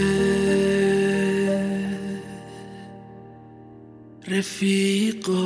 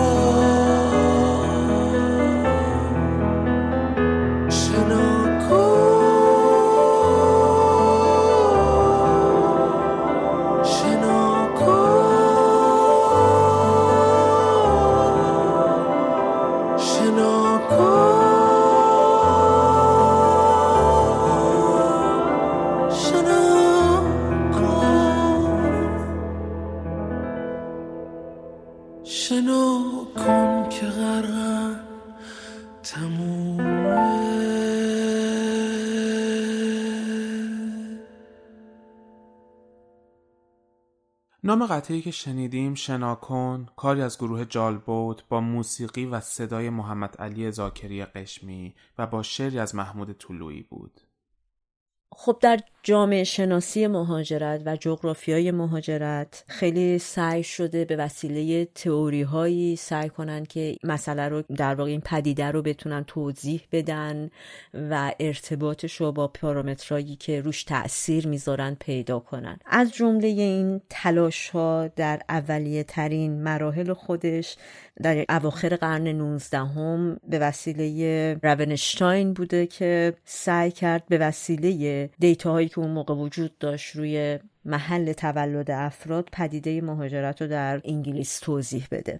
همه این تلاش ها سعی داشتن که یه نظام قانونمندی رو و تا جایی که می‌تونن در واقع عمومی سازی کنن از پدیده مهاجرت. تو تئوری که رابنشتاین مطرح کرد چند تا عامل در نظر گرفته به عنوان در واقع مسائلی که حتما تو مهاجرت وجود داره. اولیش اینه که همیشه یک نسبت معکوسی وجود داره بین فاصله محل مبدا و مقصد و میزان مهاجرت. به این معنی که یعنی جمعیت بیشتری همیشه به جاهای مهاجرت می‌کنن که نزدیکتر و در دسترستر و سهلتره در واقع به لحاظ تغییر مکانی و حمل و نقل. دومین فرض رونشتاین هم این بود که مهاجرت پدیده که استپ به استپ و قدم به قدم اتفاق میفته به این معنی که مثلا اگه ما مهاجرت شهری رو در نظر بگیریم و مناطق زاغه نشین و هومه همیشه از مناطق زاغه نشین و هومه نشین در شهرها ادهی مهاجرت می‌کنن به سمت مرکز شهر و اون شهر بزرگتر. و اون گپی که اتفاق میفته یعنی اون جمعیتی که خالی میمونه در اون مناطق زاغه نشین به وسیله ادهی پر میشه به وسیله جمعیتی پر میشه که از مناطق خیلی محرومتر می‌خوان بیان به شهرها مهاجرت کنن. نمی‌تونن در واقع از پس سکنا گزیدن در شهر رو بر بیان و در نتیجه رانده میشن به مناطق هومه و این لوپ همیشه ادامه پیدا می‌کنه و مثل یه هیرارشیه که همطوری پله پله می‌تونیم بستش بدیم این تئوری رو که روانشتاین گفته به جغرافی های مختلف. سومین فرضش این بود که هر جریان مهاجرتی که به وجود میاد در یک منطقه ضد جریان خودش هم یا جریان متقابل خودش رو هم تولید می‌کنه. فرض بعدی این بود که همیشه روستاییان بیشتر از شهرنشینان یعنی در واقع نیتیو ها یا کسایی که اصالتا مال اون روستا هستند بیشتر از کسایی که اصالتا مال یک شهر هستند مهاجرت می‌کنن از محل سکونت خودشون. فرض بعدیش تو تئوریش این بود که زنان در مکان محل تولد خودشون نسبت به مردان بیشتر مهاجرت می‌کنن. اما اگر به صورت برون مرزی به این پدیده نگاه کنیم جمعیت مردانی که خارج از کشور محل تولدشون مهاجرت می‌کنن بیشتر از زنانه. مسئله دیگه که مطرح کرد اینه که مهاجرت تابعی از سن. مسئله سن توی تصمیم گیری مهاجرت تاثیر می‌ذاره. همینطور مسائل اقتصادی که پیشتر در موردش صحبت کردیم و اینکه مهاجرت در ذات خودش یک مسئله سلکتیوه. هرچند که بعدها به این تعریف رسیدن یعنی در واقع به دلیل وجود شرایط اجتماعی مهاجرت اجباری به وجود اومد. تعریف مهاجرت اجباری ساخته شد. اما رونشان معتقد بود که مهاجرت در ذات خودش یک مسئله سلکتیوه و مثلا کسایی که تو گروه های سنی متفاوتی قرار می‌گیرن تمایلات متفاوتی هم برای مهاجرت دارن. به هر حال کلیت تئوری رونشتاین این مسئله بود که گفتم و بعد از گذشت زمان و اینکه خب مثلا آزمایشات میدانی انجام شد روی این فرضیه کم کم انتقادا شروع شد رو این مسئله که خیلی ساده انگاری شده یعنی تعمیم دادنش خیلی بالاست و به هر حال تمام این انتقادا ختم شد به یک نظریه دیگه به اسم نظریه جاذبه. که نظریه جاذبه الهامی بود از تئوری جاذبه زمینی که نیوتون کشف کرد و توی این نظریه تونسته بود طبق یه فرمول ریاضی یک نسبتی برقرار کنه بین اینکه جمعیت مهاجر تابعی است از جمعیتی که تو کشور مقصد زندگی می‌کنه و تابعی است از جمعیتی که تو کشور مبدع هست تقسیم بر مجذور فاصله اینا و یک ضریب ثابتی هم در نظر گرفته بود و جالبش این بود که تونسته بود این مسئله رو فرموله کنه. یعنی بتونه بگه که خب حالا مثلا ما اگه بخوایم در مورد این دو تا شهر بفهمیم میزان جمعیتش این شهر به اون شهر چیه چه عددیه با این فرمول به دست میاد. و بعد از این تئوری خیلی بحثای زیادی شد. چون خب توی فرمولش فقط جمعیت ها در نظر گرفته شده بود و مسئله فاصله بین دو تا مبدا و مقصد. خیلی انتقادای زیادی شد روی این مسئله که ما مسئله به این پیچیدگی رو نمی‌تونیم انقدر راحت ازش بگذریم و به خاطر این انتقادا اومد و رسید به در واقع تئوری استوفر که سعی کرد این فرمول رو یه جوری دیگه ای آپگریدش کنه بهترش کنه. تو این فرمول ریاضی اومد یه پارامتر دیگه ای رو وارد کرد. به غیر از چیزهایی که وجود داد به اسم موانع و فاکتورهایی که حالا در واقع میشه گفت این ضریبی که اینجا وارد شد یک نشانه ای بود از همون ضرایب کشش و فشاری که ما قبلا در موردش صحبت کردیم که می‌تونه تاثیر بذاره روی جمعیت مهاجر. همه این تلاش ها در واقع برای این بود که بتونن تخمین بزنن این مهاجرت چجوری در بعضی جا انقدر زیاد اتفاق میفته و در بعضی جاها مثلا ما شاهد مهاجرت های زیادی نیستیم و بتونن اینو فرموله کنن و به دستش بیارن. اما کامل ترین نظر رو این وسط آقای لی داد در یک مقاله ای که من سعی کردم همون مقاله رو کامل بخونم و با وجود که مقاله مال سال 1948 اگه اشتباه نکنم ولی خیلی کامل و جامع به مسئله مهاجرت و عواملی که باعث میشه یک شخصی تصمیم به مهاجرت بگیره نسبت به زمان خودش که شاید الان خب برای تقریبا هفتاد سال پیش از اینه پرداخته شده. لی پارامترهایی رو که منجر به تغییر مکان فیزیکی میشه یعنی از کلمه میگریشن هم استفاده نکرد از کلمه اسپیشال موبیلیتی استفاده کرد.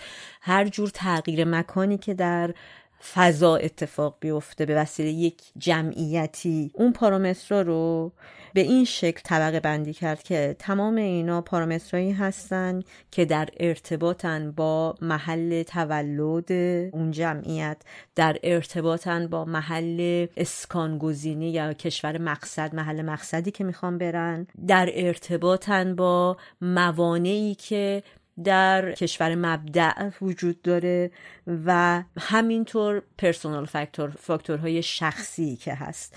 و برعکس تمام کسایی که سعی می‌کردن مسئله مهاجرت رو یه جوری به صورت خطی فرمول کنن یعنی خیلی راحت بگن مثلا هر جا که عوامل منفی وجود داره توش مهاجرت بیشتره هر جا که مثبت نمی‌دونم مهاجر پذیرتره همه این تقسیم بندی که تا به الان شنیدیم سعی کرد یک تصویر کامل اما پیچیده تری از پدیده مهاجرت بده. و این شکل بیان کرد که اینکه یک انسانی به این نقطه می‌رسه که تصمیم به ترک می‌گیره بیشتر از اون که زاییده عوامل همون بحث objective و subjective همون عینیت و ذهنیتی که تو اپیزودهای قبلی در موردش صحبت کردیم. اینجا هم دوباره ازش باید یاد کنیم. لی در واقع این مسئله رو به این شکل بیان کرد که پدیده مهاجرت رو نمی‌تونیم انقدر راحت بهش نگاه کنیم بگیم که بله اینجا مهاجرت زیاد اتفاق میفته چون فقط مثلا مسئله اقتصادی بغرنجه یا opportunity و فرصت کاری فلان شهر بیشتره به این دلیل میرن.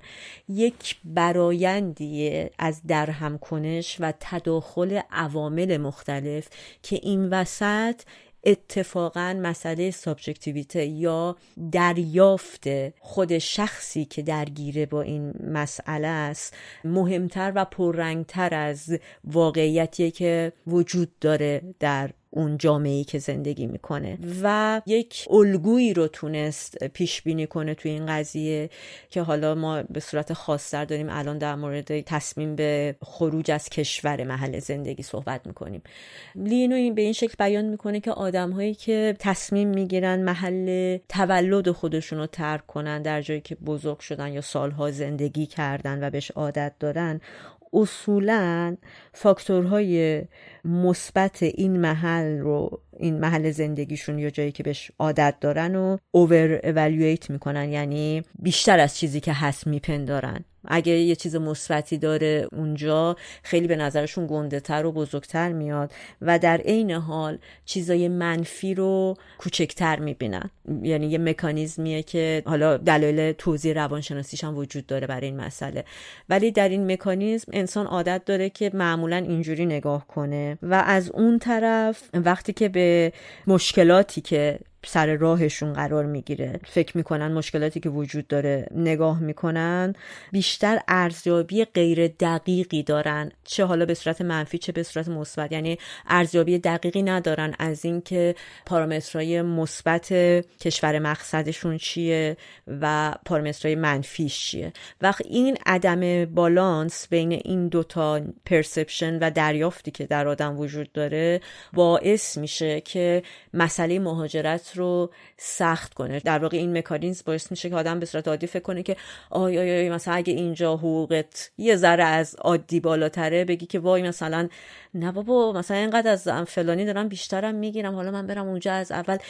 اتومات این یه جور باگ مغزی و ذهنیه که چون آدم می‌خواد همیشه مغزش دلش می‌خواد که safe و مطمئن نگهش داره. در نتیجه سعی می‌کنه که بگه که حالت خوبه همینجا که هستی نه تغییر نده خودتو یا تکون نخور و تو اون در واقع وضعیت سروایو و نجات نگهش داره و مکانیزم دفاعی ذهنه که در واقع این شکلی کار می‌کنه.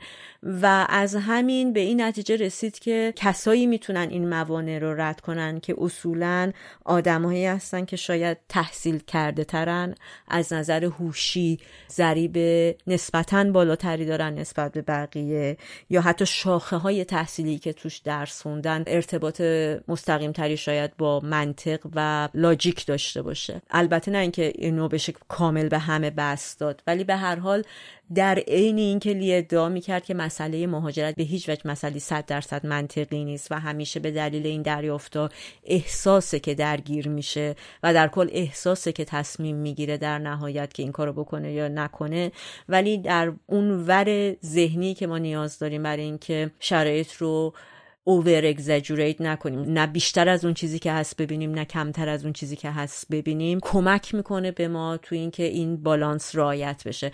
و البته فاکتورهای دیگه ای هم می‌تونیم همینجا خیلی مختصر در صحبت کنیم. مثل اینکه مثلا وقتی ما به صورت خانوادگی مهاجرت می‌کنیم خیلی وقت ما دیدیم که خانوادهایی اومدن که مثلا آقای اصلا مایل نبوده یا خیلی دوست نداشته این کارو بکنه ولی فشار رو در واقع خواست خانم خانواده یا بچه ها بودن که این تصمیم رو گرفت. یعنی این فاکتورهای جانبی هم همیشه هستن ولی در کل به نظر میاد تئوری لی تا حدود زیادی کاملتر از بقیه تئوریای موجود تونسته باشه این پدیده قامز تصمیم گیری برای مهاجرت رو توضیح داده باشه.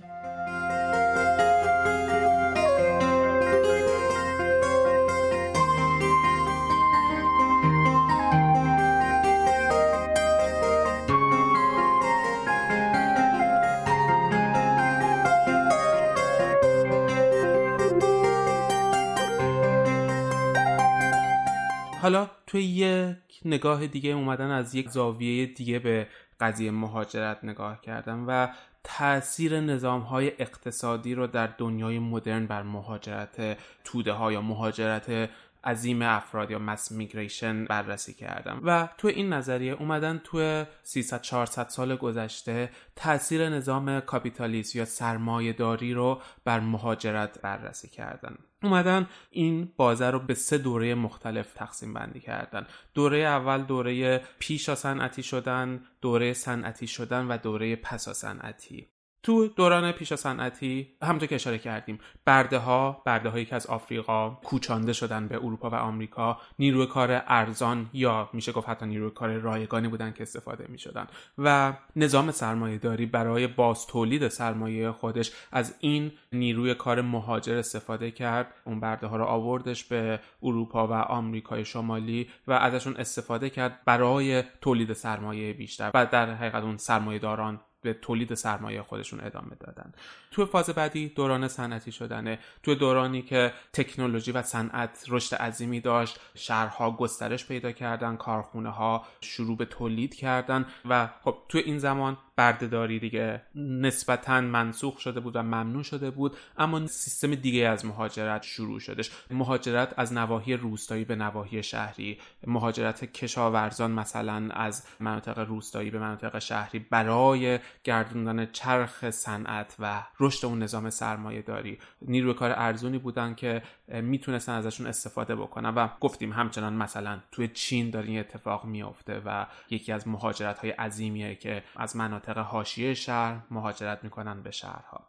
و بعد از این می‌رسیم به دوران پس صنعتی پس از پایان جنگ جهانی دوم پایدار شدن شرایط اقتصادی و شرایط جهانی افزایش رشد جمعیت نظام های سیاسی رو به نوعی تغییر داد. حالا دیگه دامداری سنتی و کشاورزی سنتی پاسخگوی نیازهای غذایی مردم مدرن شهرنشین سرمایه دار نبودش و خب از این به بعد یک انقلابی در تولید مواد غذایی پیش اومد و کشاورزی صنعتی و دامداری صنعتی. به وجود اومد. ولی همچنان اینجا نیاز به نیروی کار بود. ولی این بار دیگه نیروی کار محلی حاضر نبود تن به اون شرایط سخت بده. با حقوق پایین و شرایط نامناسب بخواد کار بکنه. اینجا موج جدیدی از مهاجرت شروع شد. از کشورهای جهان سوم از کشورهای توسعه نیافته یا در حال توسعه به کشورهای توسعه یافته. و خب کارگر ارزون میشه گفت اکثرا از آفریقا یا آسیا مهاجرت کردش به آمریکا و اروپا. و خب نظام سرمایهداری در این سه بازه زمانی باعث شد که گونه های جدیدی از مهاجرت به این صورت اتفاق بیفته. یه چیز دیگه هم که اینجا مطرح میشه اینه که ما آدما تا زمانی که تو کشور خودمون زندگی می‌کنیم خب میشه گفت یه سری خصوصیات مشترکی داریم با آدمایی که هموطن ما هستن و یه پروسه اتفاق میفته در حین مسئله مهاجرت که به سه قسمت تقسیمش می‌کنن. قسمت اول قبل از مهاجرته که همین مسئله تصمیم گیری و رسیدن به این آمادگی و حالا مراحل رو ما به صورت ذهنی رد می‌کنیم. تا برسیم به اینکه تصمیم می‌گیریم و پروسه مهاجرت شروع بشه. از اینجا به بعد ما وارد یک مرحله ترانزیشنی میشیم یک مرحله انتقالی میشیم از نظر ذهنی و همینطور از نظر فیزیکی که تو این قسمت خصوصیات ما به این شکل تغییر می‌کنه که علاوه بر چیزایی که در لحظه داریم تجربه می‌کنیم حالا تو خلال پروسه ای که داریم از این کشور به یک کشور دیگه میریم اگر مهاجر به صورت پناهنده هستیم خب خیلی دشوارتره چون خیلی از پناهنده از طریق مرز میرن و دشواری های سفر و خطراتش همینطور بسیار زیاده و اگر هم حالا با یه بلیتی سوار هواپیما میشیم صاف می‌رسیم به این مرحله. این مرحله ترانزیشن می‌خوام بگم فقط فیزیکی نیست و وقتی حتی وارد جامعه میزبان شدیم ادامه پیدا می‌کنه و یه قسمتی که بر حسب شخصیت آدما و خصوصیاتشون می‌تونه متفاوت باشه مرحله ترانزیشن هم متفاوته.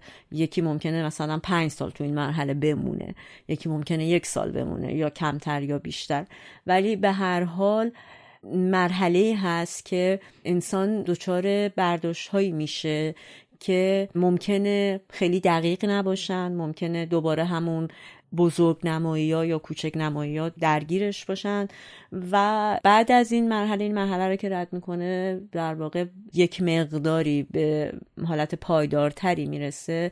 مرحله بعد از مهاجرت شروع میشه که دیگه اونجا زمانیه که شما با کشور جدید تا حدود زیادی آشنا شدین و یک مقدار وارد فرهنگ اون منطقه میشین اون آدما میشین و رو همینم بحثایی هست که نوع مهاجرت تا حدودی می‌تونه تعیین کننده میزان قاطی شدن و در واقع برخوردن انسانهای مهاجر تو کشور میزبان باشه. مثلا خانواده هایی که به دلایل قومیتی یا مثلا مذهبی و شرایطی از این دست سیاسی جنگ اینا اقدام به مهاجرت می‌کنن که حالا محققین مختلفی اسمای مختلفی براش انتخاب کردن. یه جوری این نوع مهاجرت رو مثلا میگن کشور مبدع سعی می‌کنه پاکسازی کنه از مثلا گروه های سیاسی مخالف. اتفاقی که بعد از انقلاب ایران افتاد و گروه های سیاسی چپ خیلیاشون مهاجرت کردن. اینا وقتی که وارد کشور میزبان میشن سعی می‌کنن یه جوری اون کامیونیتی خودشون رو حفظ کنن و با هم باشن. برعکس کسایی که به دلایل هویتی در معرض خطر بودن در کشور خودشون وقتی که وارد کشور میزبان میشن سعی می‌کنن که بیشتر با فرهنگ جدید ارتباط برقرار کنن و یه جوری خودشونو گم کنن تو این جمعیت زیادی که حالا کشور میزبان هست و آدمای جدید و یه هویت دیگه ای بر خودشون بسازن یا برگردن به هویتی که قبلا داشتن و نذاشتن پرورش پیدا کنه و حل بشن تو جامعه میزبان. ولی جالبه برام که این تئوریات کماکان وقتی که به ایران نگاه می‌کنم میشه ردش رو قشنگ تو همه اینا پیدا کرد که ما جمعیت های مهاجری متفاوتمون. تقریبا میشه گفت با یه تخمین خوبی به همین شکل الان تو خارج از کشور می‌تونیم پیداشون کنیم. آره و خب حالا بیایم سراغ ایران و ببینیم که تاریخچه این مهاجرت ها در ایران به چه صورت بودش؟ میشه گفت از قرن دوازده میلادی یعنی حدود 800 سال قبل عراق یکی از مراکز اصلی مهاجرت مسلمان شیعه بوده. خب کربلا و نجف جزو شهرهایی بودن که حوزه علمیه داشتن و از نظر شیعیان شهرهای مقدسی بودن و روحانیون شیعه رفت آمد زیادی داشتن و اونجا سکونت داشتن. آره حتی آثارش الان هم هنوز دیده میشه مثلا ما می‌بینیم سر حالا همین قضیه انتخابات. علی لاریجانی متولد مثلا اونجاست و صحبت می‌شد که تو عراقی هست. یعنی اینا نسلی که به دلایل مذهبی که حالا دنبالش بودن پدرانشون رفتن اونجا تحصیل کردن در حوزه علمیه. آره دقیقا و حتی در دوران صدام و بعد از تشکیل حزب بعث تعداد زیادی از شیعیان کوچانده شدن یا اخراج شدن از کشور و دقیقا فرستاده شدن به ایران. بعد از اون هول سال 1850 میلادی مهاجرت به روسیه تزاری باب بود به خصوص ساکنین آذربایجان. و این مصادف شد با جنگ جهانی اول و تعداد زیادی از این ایرانیان در روسیه موندن و جمعیت اونها تخمین زده میشه به حدود نیم میلیون نفر. و جلوتر که بیایم توی قرن 19 هم استانبول و ازمیر یکی از مراکز مهاجرت ثروتمندان بودش و همینطور بعد از انقلاب مشروطه توی سال 1905 میلادی و بعد از سرکوب انقلاب مشروطه به نوعی بسیار از روشنفکران و مخالفین سیاسی مهاجرت کردن به ترکیه. و تخمین زده میشه که حدود چهار هزار خانوار در اون زمان در ترکیه زندگی می‌کردن. کشورهای حاشیه خلیج فارس هم تو قرن 19 هم مورد توجه مهاجران ایرانی بوده. کشوری مثل کویت، بحرین، قطر و یا حتی عربستان. برای مبادلات اقتصادی و تجارت و هنوزم می‌دونیم و می‌بینیم که ایرانی های بسیاری از نسل های گذشته اونجا زندگی می‌کنن که زبونشون هم فارسیه. بعد از اون و بعد از پایان جنگ جهانی در دوران پهلوی اول و پهلوی دوم مهاجرت به اروپا و آمریکا رشد زیادی گرفت. مهاجرت با بازگشت بود. مهاجرت یک طرفه نبود. به خاطر تلاش برای مدرن شدن کشور تلاش برای صنعتی شدن کشور و کمبود دانشگاه و رشته های تحصیلی در ایران دانشجوهای زیادی مهاجرت می‌کردن به اروپا و آمریکا برای تحصیل و برای دقیقت کسب علم که برگردن ایران و کمک بکنن به رشد و شکوفایی ایران. حالا شاید همه بدونن ولی اینم بگیم که بورسیه بوده و چیزی که خیلی برای ما الان رویاست. در واقع همه هزینه هاشون به عهده دولت بوده و خرجی نداشته براشون تحصیل کردن در بهترین دانشگاه. آره دقیقا. و خب یواش یواش نزدیک میشیم به سال 57 و خب همه هم می‌دونیم با شروع انقلاب شاید تمام شرایط عوض شد و یک نقطه عطف بزرگ توی داستان مهاجرت ایرانیان اتفاق افتادش. توی این دوران از سال 57 تا امروز شاید بشه پنج موج مهاجرتی بزرگ رو نام بردش. خب اولیش توی همون یکی دو سال قبل از شروع انقلاب یعنی از سالهای 55 56 تا سال 60 تقریبا میشه. گفتش که خب دورانیه که از قبل از وقوع انقلاب اونایی که زمزمه هایی به گوششون رسیده بود از این ناب سامانی و شلوغی و شورشی که داره اتفاق میفته شروع کردن مهاجرت کردن تا وقتی که انقلاب اتفاق افتاد و بعد از اون بسیاری از سران و مدیران حکومت گذشته بسیاری از هنرمندان اقلیت های دینی مثل یهودیان بهاییان و نویسندگان و نگاران مختلفی که احساس خطر می‌کردن از بازداشت یا محاکمه به سرعت مهاجرت کردن و خب خیلی هاشون همونطور که می‌دونیم همه خونه و زندگی و همه چیز رو رها کردن رو دقیقا جونشون رو برداشتن و رفتن. و بیشترین مقصد مهاجران توی این بازه در وهله اول آمریکا بود و بعد از اون میشه گفت انگلستان آلمان سوئد و فرانسه مقاصد بعدی این مهاجران بودش. بعد از اون موج دوم مهاجران ایرانی میشه بین سالهای 60 تا 63 شمسی گفتش. جنگ شروع شده بود سرکوب های گروه های سیاسی دیگه شروع شده بود و حالا دو گروه در این بازه مهاجرت کردن. گروه اول نیروهای سیاسی مارکسیست یا مجاهدین خلق که برای فرار از سرکوب و دستگیری در حقیقت فرار کردن از ایران. و گروه دوم جوانانی بودند که برای فرار از جبهه جنگ نرفتن به جنگ و سربازی اجباری از کشور خارج شدن. بعد از پایان جنگ خب یک شکوفایی اقتصادی اتفاق افتاد. بعد از اون دوم خرداد اتفاق افتاد و یک امیدواری برای بهبود شرایط و اصلاحات به وجود اومد. اما در ادامه اون اتفاقات کوی دانشگاه در 18 تیر 78 و بسته شدن فله روزنامه ها و بسته شدن اون فضای بازی که ایجاد شده بود اتفاق افتاد و باعث شد دوباره یک موج جدیدی از مهاجرت در جنبش های دانشجویی و در مطبوعات اتفاق بیفته و تعداد زیادی از روزنامه نگاران اصلاح طلب به کشورهای غربی مهاجرت کردند. چند سال بعد در سال 88 بعد از تقلب انتخاباتی که اتفاق افتاد در دور دوم انتخابات احمدی نژاد و تمام سرکوب و اتفاقهایی که پیرو اون اتفاق افتاد و خب خیلی چیزی ازش نگذشته و یادمون هستش هممون موج جدیدی از مهاجرت شروع شد چه بین فعالین سیاسی و از اونور بین مردم عادی. و اینجا یکی دوباره از اون موجهای بزرگ مهاجرتی و پناهندگی در ایران بود. و در نهایت می‌رسیم به ده سال اخیر که اینجا یه ذره این موازنه مهاجرت تغییر می‌کنه. در دوران احمدی نژاد قسمتی از مدیران میانی بر اساس اون رانتایی که داشتن بر اساس شرایط تحریم ها و همه چیزها به ثروت های بادآورده دست پیدا کردن. و توی ده سال اخیر گروه جدیدی از مهاجرین گروه جدیدی که میشه گفت وابستگان نظام بودن و از نظام ارتزاق می‌کردن. اما در عین حال پولهاشون رو از ایران خارج کردن و مهاجرت کردن به کشورهای غربی برای استفاده از آزادی اونجا. و این یه طیف جدید یا نوع جدیدی از مهاجران بودن که متفاوت بود از مهاجران نسل های قبلی خودشون. یک نوع دیگه از مهاجران که همیشه در موردشون صحبت شده و میشنویم فرار مغزها هستش که خب اتفاقیه که همیشه تو این سالها افتاده و همینجا اول بعد یه توضیح هم بدیم. وقتی میگیم فرار مغزها منظورمون فقط مثلا افرادی مثل مریم میرزاخانی نیستش نخبگانی که یونیک بودن یکتا بودن. نه همه افرادی که نوعی از تحصیلات رو دارن نوعی از تخصص رو دارن و توانایی رو دارن. جزو این نخبه ها یا این مغزها حساب میشن یعنی کسی که چند ده سال تو ایران درس خونده تخصصی رو به دست آورده و امروز تخصص خودش رو داره برمیداره و میره توی جای دیگه و از تخصص حاضر آمادش استفاده میشه.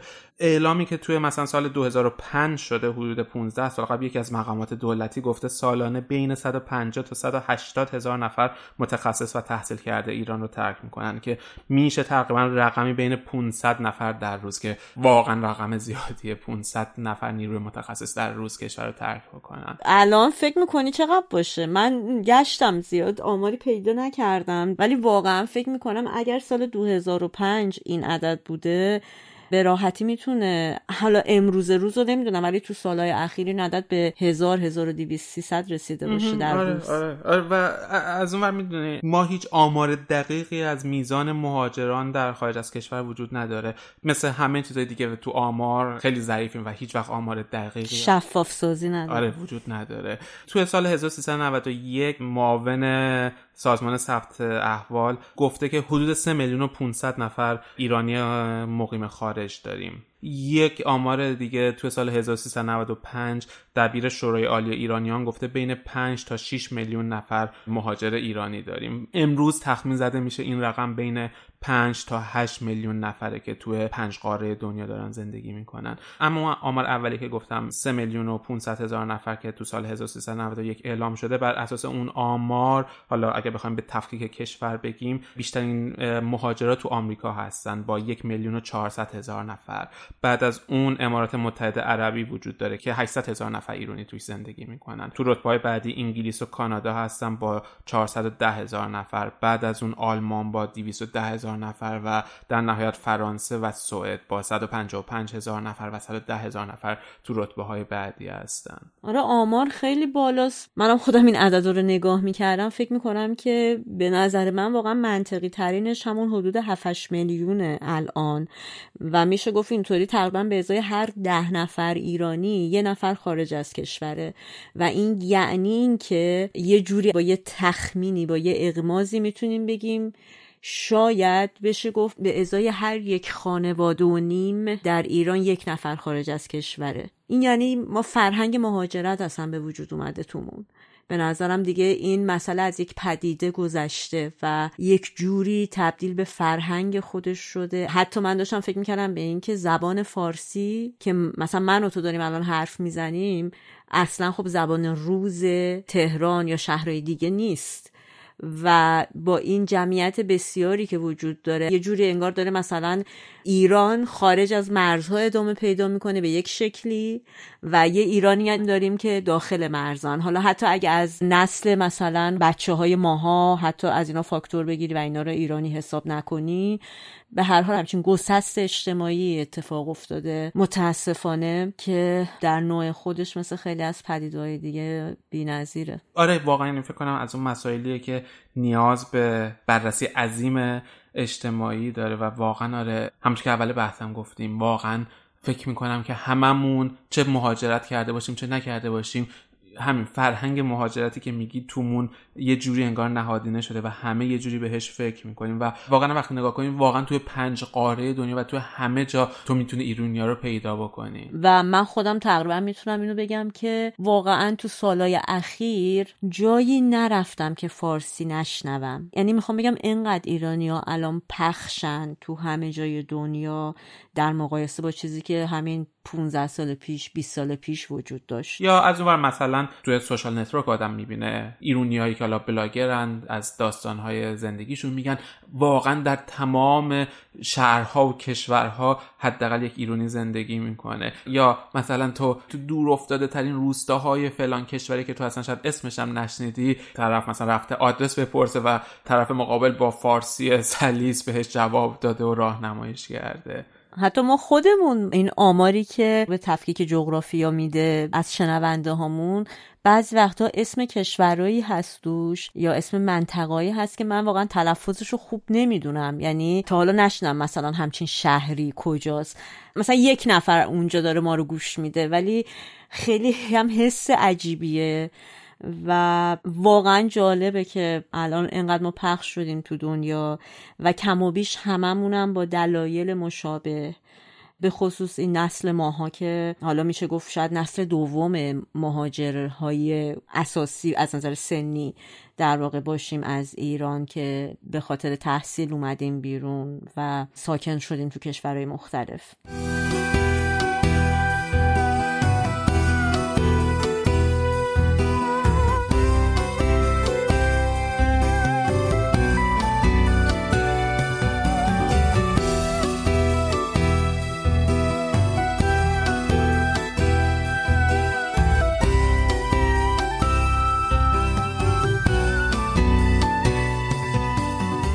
آره حالا یکی دیگه چیزی که هست من خودم جز آدمایی بودم که هیچ وقت به مهاجرت فکر نمی‌کردم. یعنی من دوست داشتم که تو ایران زندگی بکنم و سودای مهاجرت هیچ وقت تو سرم نداشتم. تا زمانی که حدود یک دهه قبل شرایط به جایی رسید که من فکر کردم که واقعا دیگه امیدی نیستش. واقعا دیگه نمی‌تونم تو این شرایط زندگی بکنم و تصمیم گرفتم ایران رو ترک بکنم. ولی حالا تو این چند روز که داشتم در مورد موضوع مهاجرتم میخوندم وقتی داشتم فکر می‌کردم به گذشته دیدم اون روزهایی که برای من بسیار روزهای سیاه و روزهای سخت و روزهای تلخی بودش و هیچ امیدی به آینده نداشتم و تصمیم گرفتم مهاجرت کنم. در مقابل امروز در مقابل این اتفاقاتی که توی چند سال اخیر و توی چند وقت اخیر افتاده واقعا اون دوران در مقابل امروز مثل سوئیس بودش اوضاع. و واقعا یه ذره تلخ و دردناکه که اوضاع نه تنها بهتر نمیشه یا حتی پایدار و ثابت نمیمونه انگار روز به روز داره بدتر و بدتر و بدتر میشه. و کلا به نظر من البته این فضا همینطوری رفته رفته تو ایران نزولی تغییر کرده. از یه طرفم من وقتی داشتم در این مورد میخوندم در مورد کلا مهاجرت یاد خیلی از خاطرات قدیم خودم از مثلا وقتی چهار ساله بودم پنج ساله بودم مثلا افتادم که اگه یادت باشه تو هم تو دهه شست فضای مهاجرت خیلی اختصاص داشت به یه قشر خاصی یه طبقه خاصی. مثلا من از فامیلای خودمون پسر هم آمریکا بودم و یادم اون موقع مثلا یه چیز رایجی نبود مثل الان. خیلی همیشه ازشون میشنیدیم. یه موقع هایی که میمدن ایران خیلی برامون مثلا با مزه بود که اونا تعریف می‌کنن در عین حال تبلیغاتی که از تلویزیون می‌شد حالا من اسم مستند و اون برنامه‌ای که پخش می‌کردن خوب یادم نمیاد. ولی تصاویرش یادم مونده که یک فضای خیلی تیره و سیاهی رو از بعد از مهاجرت یعنی ایرانیانی که رفتن همه بدبخت شدن و من حتی یادمه که اسم برنامه هویت بود نمی‌دونم یا یه چیزی شبیه این شاید اسم اشتباه میگم ولی خیلی واضح یادمه که تصویر میری رو نشون دادن از بازیگرای قبل از انقلاب که بعدها من فهمیدم که اون تصویر در واقع قسمتی از یه شوی بوده که داشته ضبط می‌کرده ولی مثلا گوشه خیابون داشت نقشه گدا رو بازی می‌کرد ولی چون دوربینایی که اون موقع تو لس آنجلس فیلم برداری می‌شد خب اونا هم بیچاره امکانات نداشتن با دوربینای معمولی فیلم برداری می‌شد به نظر نمی اومد و فکر کردن که مثلا یکی همینطوری داره فیلم ازش گرفته و اینو نشوندن که آره مثلا این بازیگر من اون موقع نمیشناختمش بعدش انقدر چون اون تصویر تو ذهن من حک شد که مثلا این آدمی که تو کشور خودش برو بیایی داشت و بازیگری بوده حالا داره گدایی می‌کنه تو آمریکا. و خیلی تصویر سیاهی بود از مهاجرت و حالا من نمی‌دونم اون خانوادایی که تو اون دوران تصمیم به مهاجرت گرفتن با چه چشماندازی جلو رفتن. ولی به هر حال چون اینترنت هم نبود هیچ اطلاعاتی نمی‌رسید از اون طرف یا آدم همون چیزایی که می‌دید و می‌رفت تو مغزش دیگه. ولی خب مثلا هر چقدر یعنی به سمت جلو اومدیم نگاه ها بازتر شد و چیزی که امروز شاهدش هستیم. البته برعکس چیزی که تو گفتی من همیشه از مثلا بچگی این فکر رو داشتم که برم. خیلی هم به این فکر نمی‌کردم از ایران برم ولی خیلی دوست داشتم تجربه کنم یه جای دیگر رو. اصلا فکر می‌کردم زندگیم ناقص میمونه اینطوری. اگه مثلا تو یه جایی که به دنیا آمدم حتی اگه از آمریکا هم به دنیا آمدم همونجا بمونم. دوست داشتم برم یه جای دیگر رو تجربه کنم. و می‌تونم بگم تو اون دوره ای که ما اومدیم بیرون در پایان مثلا دوران چهار ساله حالا نمی‌دونم پایانش بود دقیقا یا نه ولی تو دوره اول احمدی نژاد من مهاجرت کردم از ایران.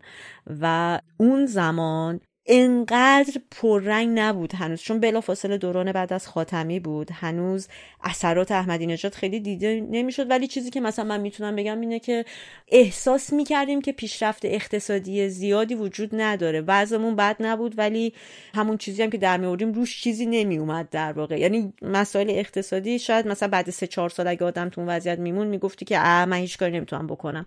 ولی شرایط اونطوری بود. خیلی انگیزه تجربه کردن می‌تونم بگم بیشتر تو من پررنگ بود تا چیزای دیگه.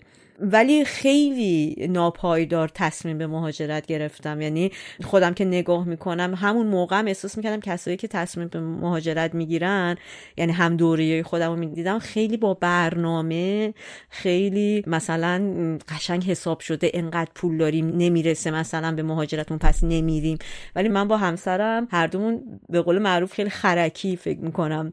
اومدیم بیرون و حالا برگردیم به اون بحثی که تو اپیزود قبل که من و تو هم صحبت می‌کردیم تو اپیزود سی تلخی بی پایان که می‌گفتم من دنبال ناپایداریم. اون دوران مثلا بعد از مهاجرت خیلی این ناپایداریه. مثلا برای من خاطرات خیلی خوبیه در صورتی که مثلا بر بقیه خیلی سخته معمولا. ولی به هر حال این شکلی اتفاق افتاد مسئله مهاجرت. ولی چیزی که خیلی بیشتر وقتی که اومدم بیرون از ایران باش درگیر شدم مسائل تاریخی و انسانی بود که فهمیدم که مثلا ما تاریخی که میخوندیم تاریخ درستی نبود تاریخ دقیقی نبود تاریخ صادقانه ای نبود. در واقع با تاریخ معاصر ایران خیلی از نزدیک با آدمایی که دهه های قبلتر از ما مهاجرت کرده بودن آشنا شدم و همیشه می‌دونستم که یک اتفاقای افتاده.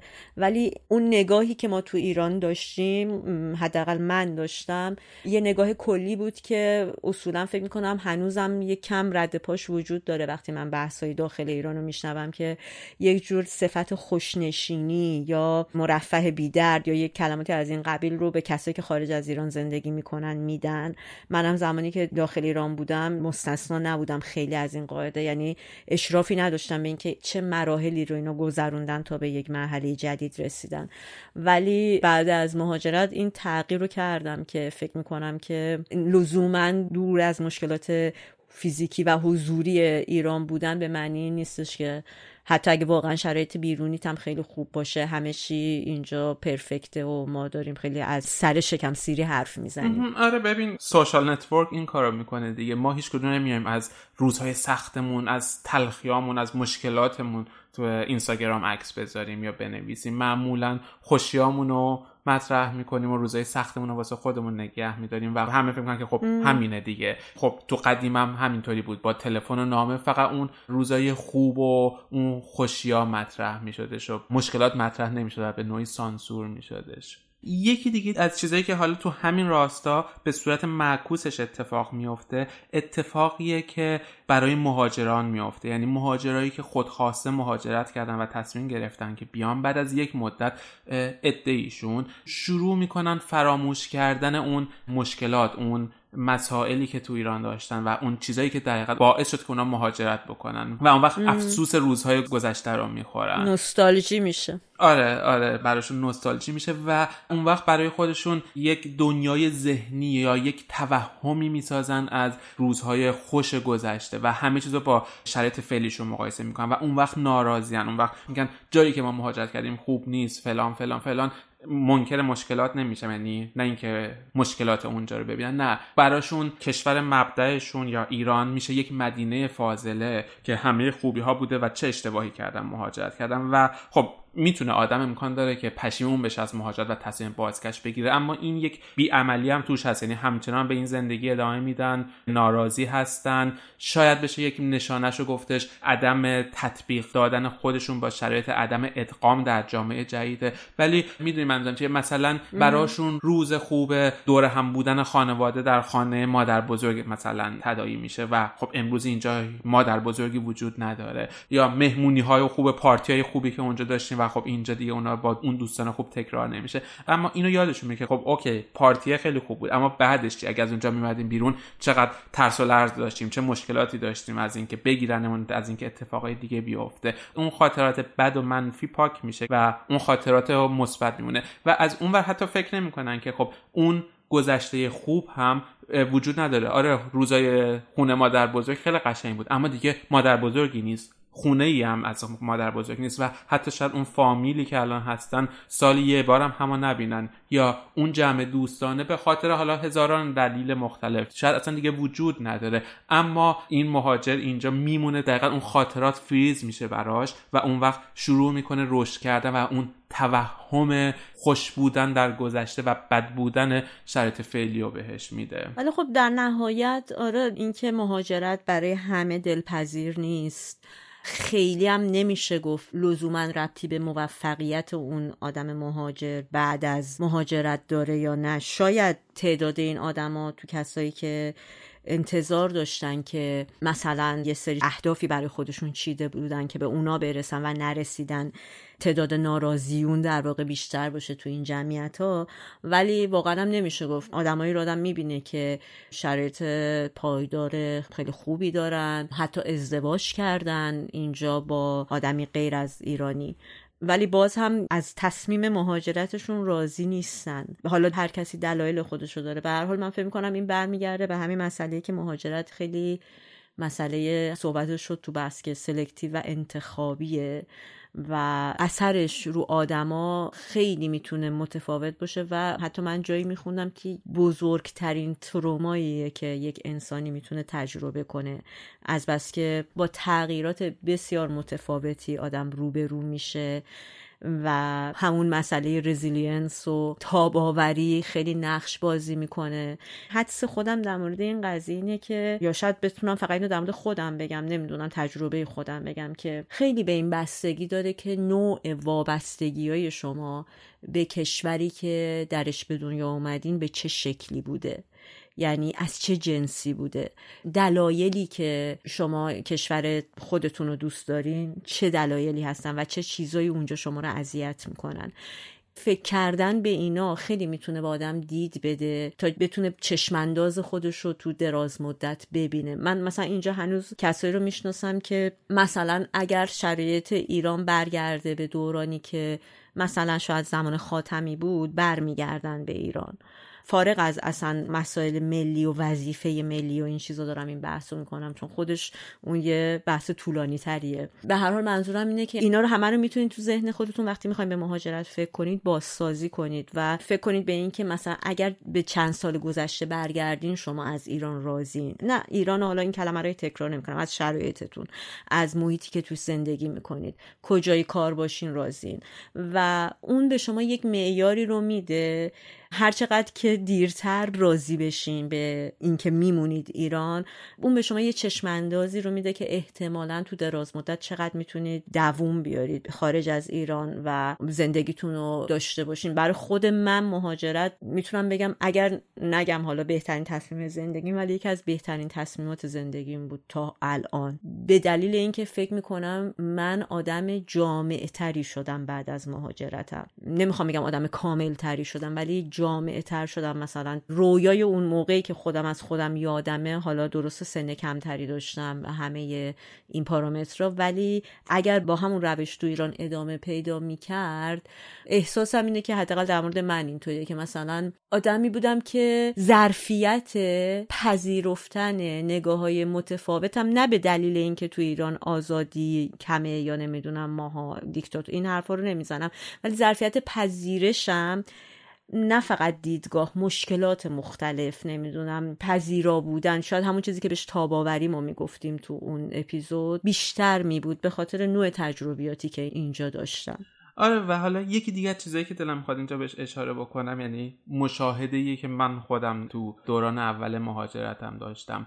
من و تمام کسانی که حالا هم دوره من بودم و با هم مهاجرت کرده بودیم ایرانی ها منظورم ایرانی هایی که اینجا باشون آشنا شده بودم یک رویارویی اوریان شخصیتی با هم دیگه پیدا می‌کنیم. یعنی اگه بخوام بهتر توضیحش بدم ما توی ایران توی کشور خودمون یعنی هر کسی توی کشور خودش تو شرایط خودش بلده چطوری زندگی بکنه چطوری ظاهر خودش رو حفظ بکنه چطوری شخصیت خودش رو حفظ بکنه. همیشه شاید بتونیم بگیم یک گاردی رو ما جلوی خودمون داریم که بلدیم مثلا غممون رو پنهان کنیم خشممون رو پنهان بکنیم و می‌تونیم احساساتمون رو هندل بکنیم و اون مشکلات شخصیتی یا مشکلات روحی روانی که همه ماها داریم و پنهان کنیم. ولی وقتی مهاجرت اتفاق میافته خب همطور که تو هم اشاره کردی یک ترومای بزرگ شاید به وجود بیاد واسه آدما و بعد آدما یه هم گاردشون رو از دست میدن. آدما وارد یک جامعه جدید میشن. همه چی براشون جدیده. کلی اتفاقای جدید داره. پیرامونشون میفته. مثل اینه که یک بچه مثلا سه چهار ساله یهو بره تو یک محیط مثلا کار و دانشگاه و وارد اجتماع بشه. یعنی همینقدر همه چی سخت و مهیب و مشکل زاست و این باعث میشه آدما اون گاردشون بیاد پایین و چیزی که من می‌دیدم این بودش که حالا خوبی ها و بدی های آدم ها خیلی اوریان میشه. همه ما اگر بخوام به بگم اون رضایل اخلاقی که داریم و بلدیم چطوری پنهانش بکنیم اونا می‌زنه بیرون. به خصوص توی سالهای اولیه. مشکلات کانفلیکت های زیادی بین آدم ها به وجود میاد تداخل های احساسی زیادی به وجود میادش و از نظر شخصیتی آدم ها شکننده میشن و شاید مثلا یکی از مثالاش بشه پارتنرها یا خانواده ها زن و مرد هایی که با هم مهاجرت می‌کنن نظرش که خیلی میشنویم یا دیده شده تو آمار بعد از مهاجرتشون توی چند سال اول از هم جدا میشن. حالا این قضیه می‌تونه دلایل زیادی داشته باشه می‌تونه فاکتورهای خیلی بیشتری توش دخیل باشه اما من فکر می‌کنم یکی از دلایلش هم می‌تونه این قضیه باشه این اوریان شدن شخصیت آدم ها در مقابل همدیگه و افزایش کانفلیکت ها اون تداخل ها با هم دیگه. یا توی روابط دوستانه یا توی هر گونه رابطه ای می‌تونه این اتفاقا بیفته. از اون وردلم می‌خواد یه چیز دیگر رو بهش اشاره بکنم که مسئله که ما تو اپیزود سیمونم در موردش صحبت کردیم وقتی در مورد فرار کردن حرف زدیم. مثلا خود من گفتم آدمیم که همیشه تو زندگیم فرار کردم و مهاجرت هم به نوعی فرار کردم بودش. ولی یه واقعیتی که هستش ما همون خوبی ها و بدی های شخصیتمون رو با خودمون میاریم یعنی اگر حالمون خوب نیست مهاجرت درمان این حال بد نیست. منظورم حالا از مسائل اقتصادی و اینا نیستش اما فرض کنیم افسردگی داریم. مثلا من آدم افسردگی هستم و فکر می‌کنم که اوکی چون تو ایران زندگی می‌کنم افسردم پس مهاجرت کنم حالم خوب میشه. آره شاید یک سال اول یه ذره حالمون بهتر بشه. مثل یک مسکن یک محیط جدید یک شرایط جدید یه ذره اون دردهای قدیمی میرن پایین. اما واقعیت اینه که بعد از یک مدت اون دردها بیشتر می‌زنه بیرون و مهیبتر می‌زنه بیرون. برای همین خوبه که بعضی وقتا به اینم فکر کنیم که مهاجرت راه حل تمام مشکلات ما نیستش مشکلات روحی و روانی ما نیست و بهتره که قبل از مهاجرت فکر بکنیم و تلاش بکنیم درمان کنیم حالا با تراپی یا با هر چیزی اون مشکلاتی که داریم رو و زیر فرش نزنیمشون باهاشون روبرو بشیم و فکر نکنیم که مهاجرت همه مشکلات ما رو حل می‌کنه. نه به مشکلات ما اضافه هم می‌کنه و برای اینکه بتونیم با مشکلات بجنگیم باید قوی تر از قبل هم باشیم. و این خوب نبودن حالو من دوست دارم اینجا به این مسئله حتما اشاره کنم چون چیزیه که ازش یه جوری می‌تونم بگم تا حدودی آزرده شدم. یک بحثی مطرح میشه حالا این گزاره بوده که از ده 15 سال پیشم یا شاید خیلی قبل از اونم بوده که مهاجرت رو یک انتخاب شخصی می‌بینن.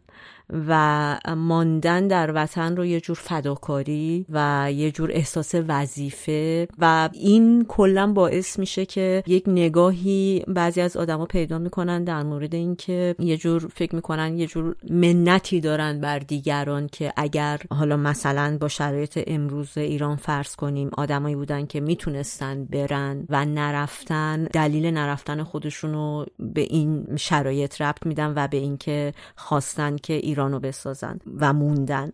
چیزی که من می‌خوام الان اینجا بگم فارغ از همه این قضاوت هاست. دقیقا برمیگرده به این بحثی که فکر می‌کنم مهاجرت یه انتخاب شخصیه. همون قدی که وقتی یه کسی تصمیم می‌گیره بره علاوه بر حالا ما بگیم مثلا طرف فارغ تحصیل دانشگاه فلانه یا اینطوریه یا اونطوریه این مشخصات رو داره به قول تو برگرده به بحث فرار مغزها این حرفا. یه تصمیم شخصیه که علاوه بر شاید اینکه داشتن اینجور چیزا خوب باشه ولی یه جور توانایی دیگه ای را هم از نظر شخصیتی حتما لازم داره که بخواد بره. و در نهایت آدم می‌تونه طبق اعلامی حقوق بشر محل زندگی خودش رو انتخاب کنه. اینکه یه عده ای از کسایی که تصمیم گرفتن ایران بمونن و اونم به همین نسبت قابل احترام این تصمیم و انتخاب شخصیه و هیچ بد و خوبی نداره همون قدی که در مورد مهاجرت همین مسئله صادقه من همیشه فکر می‌کنم کسی اگر هر کاری می‌کنه در وهله اول به خاطر خودش می‌کنه. کلا از نظر انسانی و روان انسانی فکر رو می‌کنم. یعنی یک مثال خیلی حاد می‌زنم. مثلا مامان من کرونا می‌گیره و من بلند میشم این ریسک گرفتن کرونا رو قبول می‌کنم و میرم اونجا پرستاری می‌کنم از مامانم. و ممکنه از بیرون همه خیلی به من میگن که بابا چه دختر خوبی جون خودشو به خطر انداخت. این کارو بکنم و همه منو اینطوری قضاوت کنن که چقدر خوبه چقدر فلانه. من می‌خوام اینجا بگم اگر من این تصمیم رو می‌گیرم که برم و این ریسک رو بگیرم که کرونا هم بگیرم در درجه اول و اول و اول به خاطر اینه که من اگر این انتخاب رو نکنم احتمالا زندگی آرومی نخواهم داشت. یعنی از نظر ذهنی آرامشی نخواهم داشت. این منفعت منه که رفتنم و درسته اینجا منفعت شاید یه ذره معنی بدی توش باشه یه ذره بار منفی داشته باشه. ولی در نهایت به هر حال منفعت منه. من اعصابم آروم نیست. وقتی بدونم مامانم احتیاج به کمک داره و من نمیرم. در تصمیم می‌گیرم برم. حالا اینکه اجتماع این کار منو بهش ارزش میده بهش ولیو میده و از نظر اخلاقی اینو نقد می‌کنه. من خودم حق ندارم به این کار خودم ارزش بذارم. این اجتماعی که اگر دلش خواست این تصمیم رو گرفت می‌تونه سپاسگزاری از من داشته باشه. حالا تو این مثال من اجتماع شامل فامیل و دور های آدم باشه مامان خود آدم و این حرفا باشه. ولی هیچ جور منتی بر مادر من نیست که من این کار رو برای تو کردم. خب در صورتی که به غلط تو خیلی از تصمیمات ما تو فرهنگ ما بلند مثالای بیشماری میشن از این قلم زد که آدما به خصوص تو مسائلی که با اخلاقیات ارتباط پیدا می‌کنه در وهله اول به خاطر منفعت خودشون حالا چه به لحاظ مالی چه به لحاظ روانی امنیت روانی چه به لحاظ احساسی هر دلیلی انجام دادن خودشون این قضیه رو پررنگ می‌کنن و یک جور نگاهی پیدا می‌کنن که بله مثلا شماها کشورتون رو ول کردین رفتین ما موندیم. من در مورد این مسئله ترک وطن و اینکه ما موظفیم یا نمی‌دونم همه آدما در مورد کشور خودشون موظفن که کشورشون رو بسازن می‌تونم از این مسئله مورد نقد قرار بگیرم و جوابی خودم خواهم داشت. به اینکه مثلا چرا به این فکر نکردم که من برای یک منفعت بزرگتری بمونم و ایران رو بسازم. دلایلم چیه که مثلا این گزینه ها رو در نظر نگرفتم؟ ولی دقیقا فکر می‌کنم منظورم رو رسوندم با مثالی که زدم که این مسئله که خود کسایی که تصمیم گرفتن بمونن یه جور دیگر سرزنشی رو نسبت به بقیه داشته باشن به نظرم یه جور از یه نگاه کوته و شاید متحجری بیاد. یه نگاهی که خصوصیات انسانی رو نمی‌تونه یه جوری نگاه کنه که پیچیدگی توش هست و شرایط انقدر صفر و یک نیست که من دارم می‌بینم. و خب میگم اون بهره هم که از کریدیت دادن به کار خودش می‌بره بازم در واقع داره خودش رو بزرگ می‌کنه تو این مسئله. آره در حقیقت میشه گفت چه اونی که مونده چه اونی که نمونده و رفته هیچ کدوم فضیلتی ندارن و هر کدوم انتخاب شخصی خودشون بوده. ولی حالا یه سوال دارم خود از تو بپرسم. تو تا به حال تو این دوران مهاجرتت شده که پشیمون بشی و فکر کنی که شاید کار اشتباهی کردی که مهاجرت کردی؟ نه تا حالا هیچ وقت نشده. گفتم مثلا فکر کنم هنوز یکی از بهترین تصمیمات زندگیم بوده. نه اینکه تصمیم خوب تو زندگیم خیلی زیاد داشته باشم ولی مثلا تو اون دو ستایی که داشتم این یکی از بهتریناش بوده. این مسائل اخیر قضیه کرونا و بسته شدن مرزهای کشورهای مختلف که خب نمی‌تونه آدم بره نزدیکانش رو ببینه یا حداقل میشه گفت راحت نمی‌تونه بره اونا الان سخت شده اومدنشون. باعث شده خب روزای سختتری رو آدم تجربه کنه. ولی اون سختی هنوز انقدر نبوده که من فکر کنم که کاش نمی کردم این کار آخه فکر می‌کنم از طرف مقابلم همینطوره. یعنی پدر مادر منم با توجه به شرایط ایران خوشحالن از اینکه من تو اون شرایط نیستم. فکر می‌کنم پدر مادر خیلی آمون با این فکر درگیرن اگر بچه هاشون ایرانن یا نیستن. یعنی یه جوریه که این احساس نیاز از طرف اونا هم نمی‌گیرم که مثلا بگن چرا رفتی کاش بودی الان. چون برای خود من بعضی وقتا این قضیه پیش میاد یعنی بهش فکر می‌کنم که آیا مهاجرت من کار درستی بود؟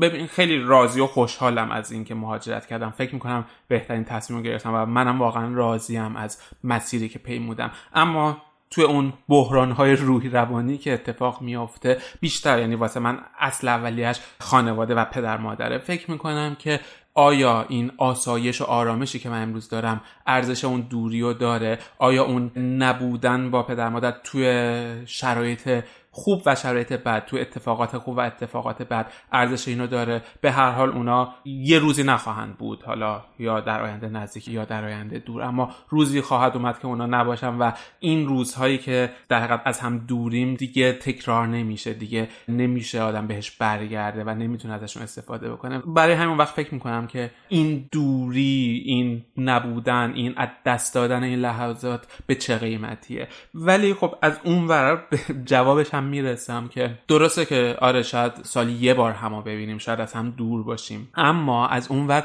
به خاطر اون آرامش روحی و روانی که من دارم کیفیت بهتری دیدنمون داره. یعنی شاید مثلا من ایران بودم شاید همیشه پیش هم بودیم اما به خاطر تمام اون دقدقه ها مشکلات و حال بعد لحظات خوبی رو با هم دیگه نمی‌تونستیم بسازیم. یعنی می‌دونیم فکر می‌کنم که کوالیتی از کوانتیتی اینجا مهمتره. یعنی کیفیت اون رابطه حتی اگر سال یک بار باشه خیلی بهتره تا اینکه همیشه باشه اما با کیفیت پایین تر باشه. و البته در ارتباط با حرف تو من فکر می‌کنم توی نگاه کلیتر تمام ماها یه جور جبر تاریخی اتفاق افتاده برامون. یعنی اگر تصمیماتی در سطوحی که خواستیم مشارکتی توش داشته باشیم ولی این اجازه بهمون داده نشد اون تصمیمات باعث شد که وضعیتی برای مردم پیش بیاره که حالا اگر میمونن به قول تو کیفیت رابطه ها این شکلی نیست. همون قدری که من زمانی که ایران بودم تازه مشغله امروزم هم نداشتم. فقط سر کار می‌رفتم اینا ولی مثلا هفته یه بار مامان بابا می‌دیدم. فرصت واقعا می‌کردم که ببینم. بعضی وقتا همون هفته یه بارم نبود. با وجود که خونه هامون هم فاصله زیادی از هم نداشت. می‌خوام بگم که یعنی خوبه حتی تو شرایطی که احساسی میشیم چه کسایی که داخل ایرانن چه ماها که بیرونی وقتی تحت تاثیر احساسات قرار می‌گیریم یکم قضیه رو از زاویه بزرگتر بهش نگاه کنیم و واقعا فکر کنیم دلیل این که شرایط ما این شکلی شده چیزی فراتر از خود ماست. فقط این نیست که من بلند شدم اومدم من خواستم زندگی بهتری داشته باشم بلند شدم اومدم بیرون. حالا ممکنه تصادفا در مورد یادمی مثل من چون من واقعا دلیلم همین کشف و مثلا فکر کردم این که این چجوریه اون چجوریه این چیزا بوده باشه. شاید من بیشتر از همه محق باشم خودم رو سرزنش کنم. ولی در نهایت ما می‌بینیم مثلا کشورهای دیگه ممکنه سه سال بیاد این تجربه هم که حتی دلش می‌خواد از سر ماجراجویی داشته باشه توی کشوری داشته باشه هر وقت بسش بود برمیگرده هر وقت دلش خواست می‌تونه بره و بیاد. همیشه حواسمون باشه. نمی‌خوام اینجا بحث و خیلی از سیاسی نگاه کنم ولی به هر حال شرایطی بوده که باعث شده تصمیمات این شکلی ما بگیریم و بیایم بیرون. آره همیشه بوده و ظاهرا تو دهه های گذشته هی بدتر شده اوضاع و بیشتر شده این میل به مهاجرت و انگار که قراره توی دهه های آیندم به همین منوال پیش بره داستان. حالا امیدوارم واقعا نباشه. دهه های آینده نباشه. آره، کمتر از. یک دهه.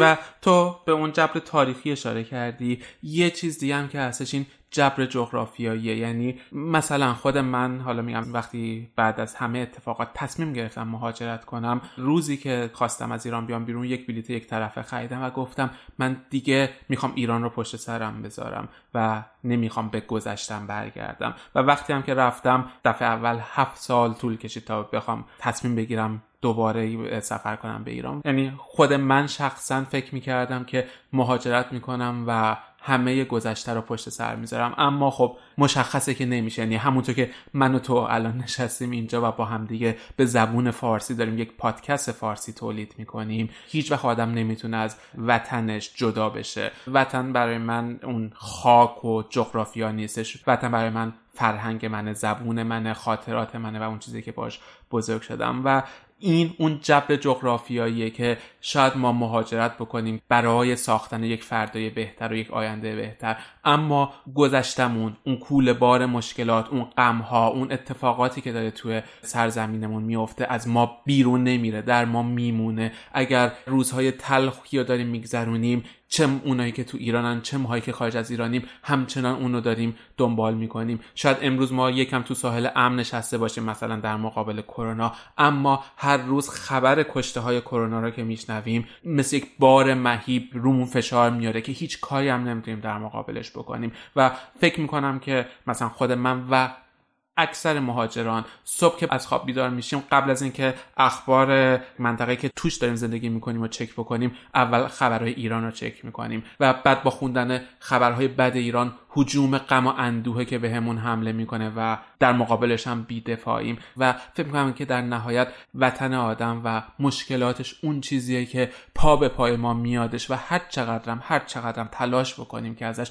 دور بشیم و ازش فاصله بگیریم از نظر جغرافیایی اما از نظر احساسی نمی‌تونیم ازش جدا بشیم و همیشه این جبر جغرافیایی با ما خواهد موندش. ای کاش آدمی وطنش را همچون بنفشه ها می‌شد با خود ببرد هر کجا که خواست. ای کاش آدمی وطنش را همچون بنفشه ها می‌شد با خود ببرد هر کجا که خواست. در روشنایی باران. در آفتاب پاک. در روزهای آخر اسفند. در نیم روز روشن. وقتی بنفشه ها را با برگ و ریشه و پیوند و خاک در جعبه های کوچک چوبین جای می‌دهند. جوی هزار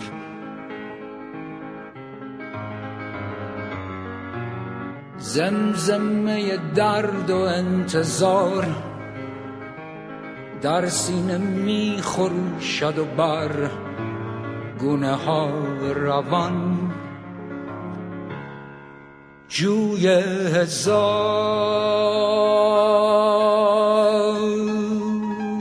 زمزمه درد و انتظار در سینه می خروشد و بر گونه ها روان.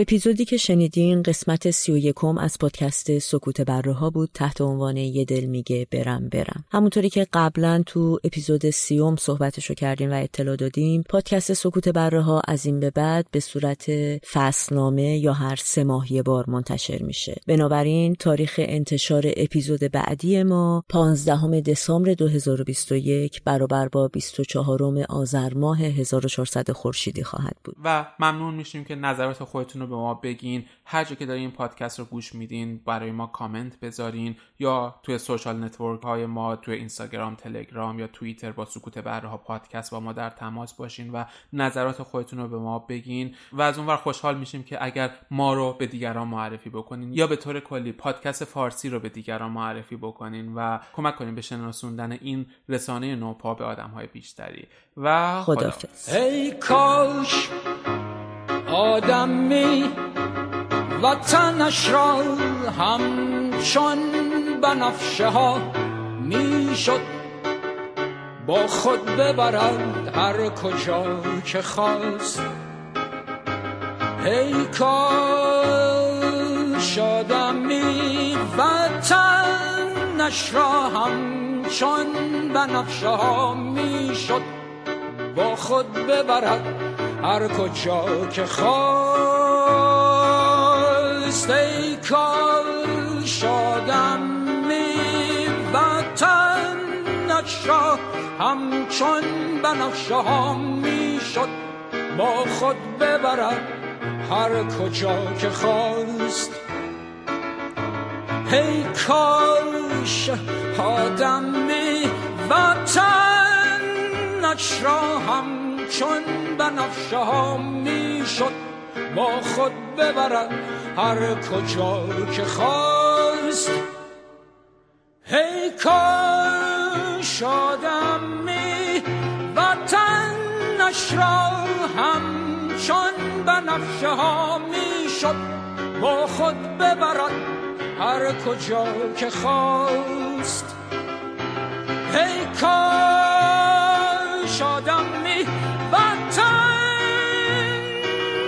را همچون بنفشه ها می‌شد با خود ببرد هر کجا که خواست.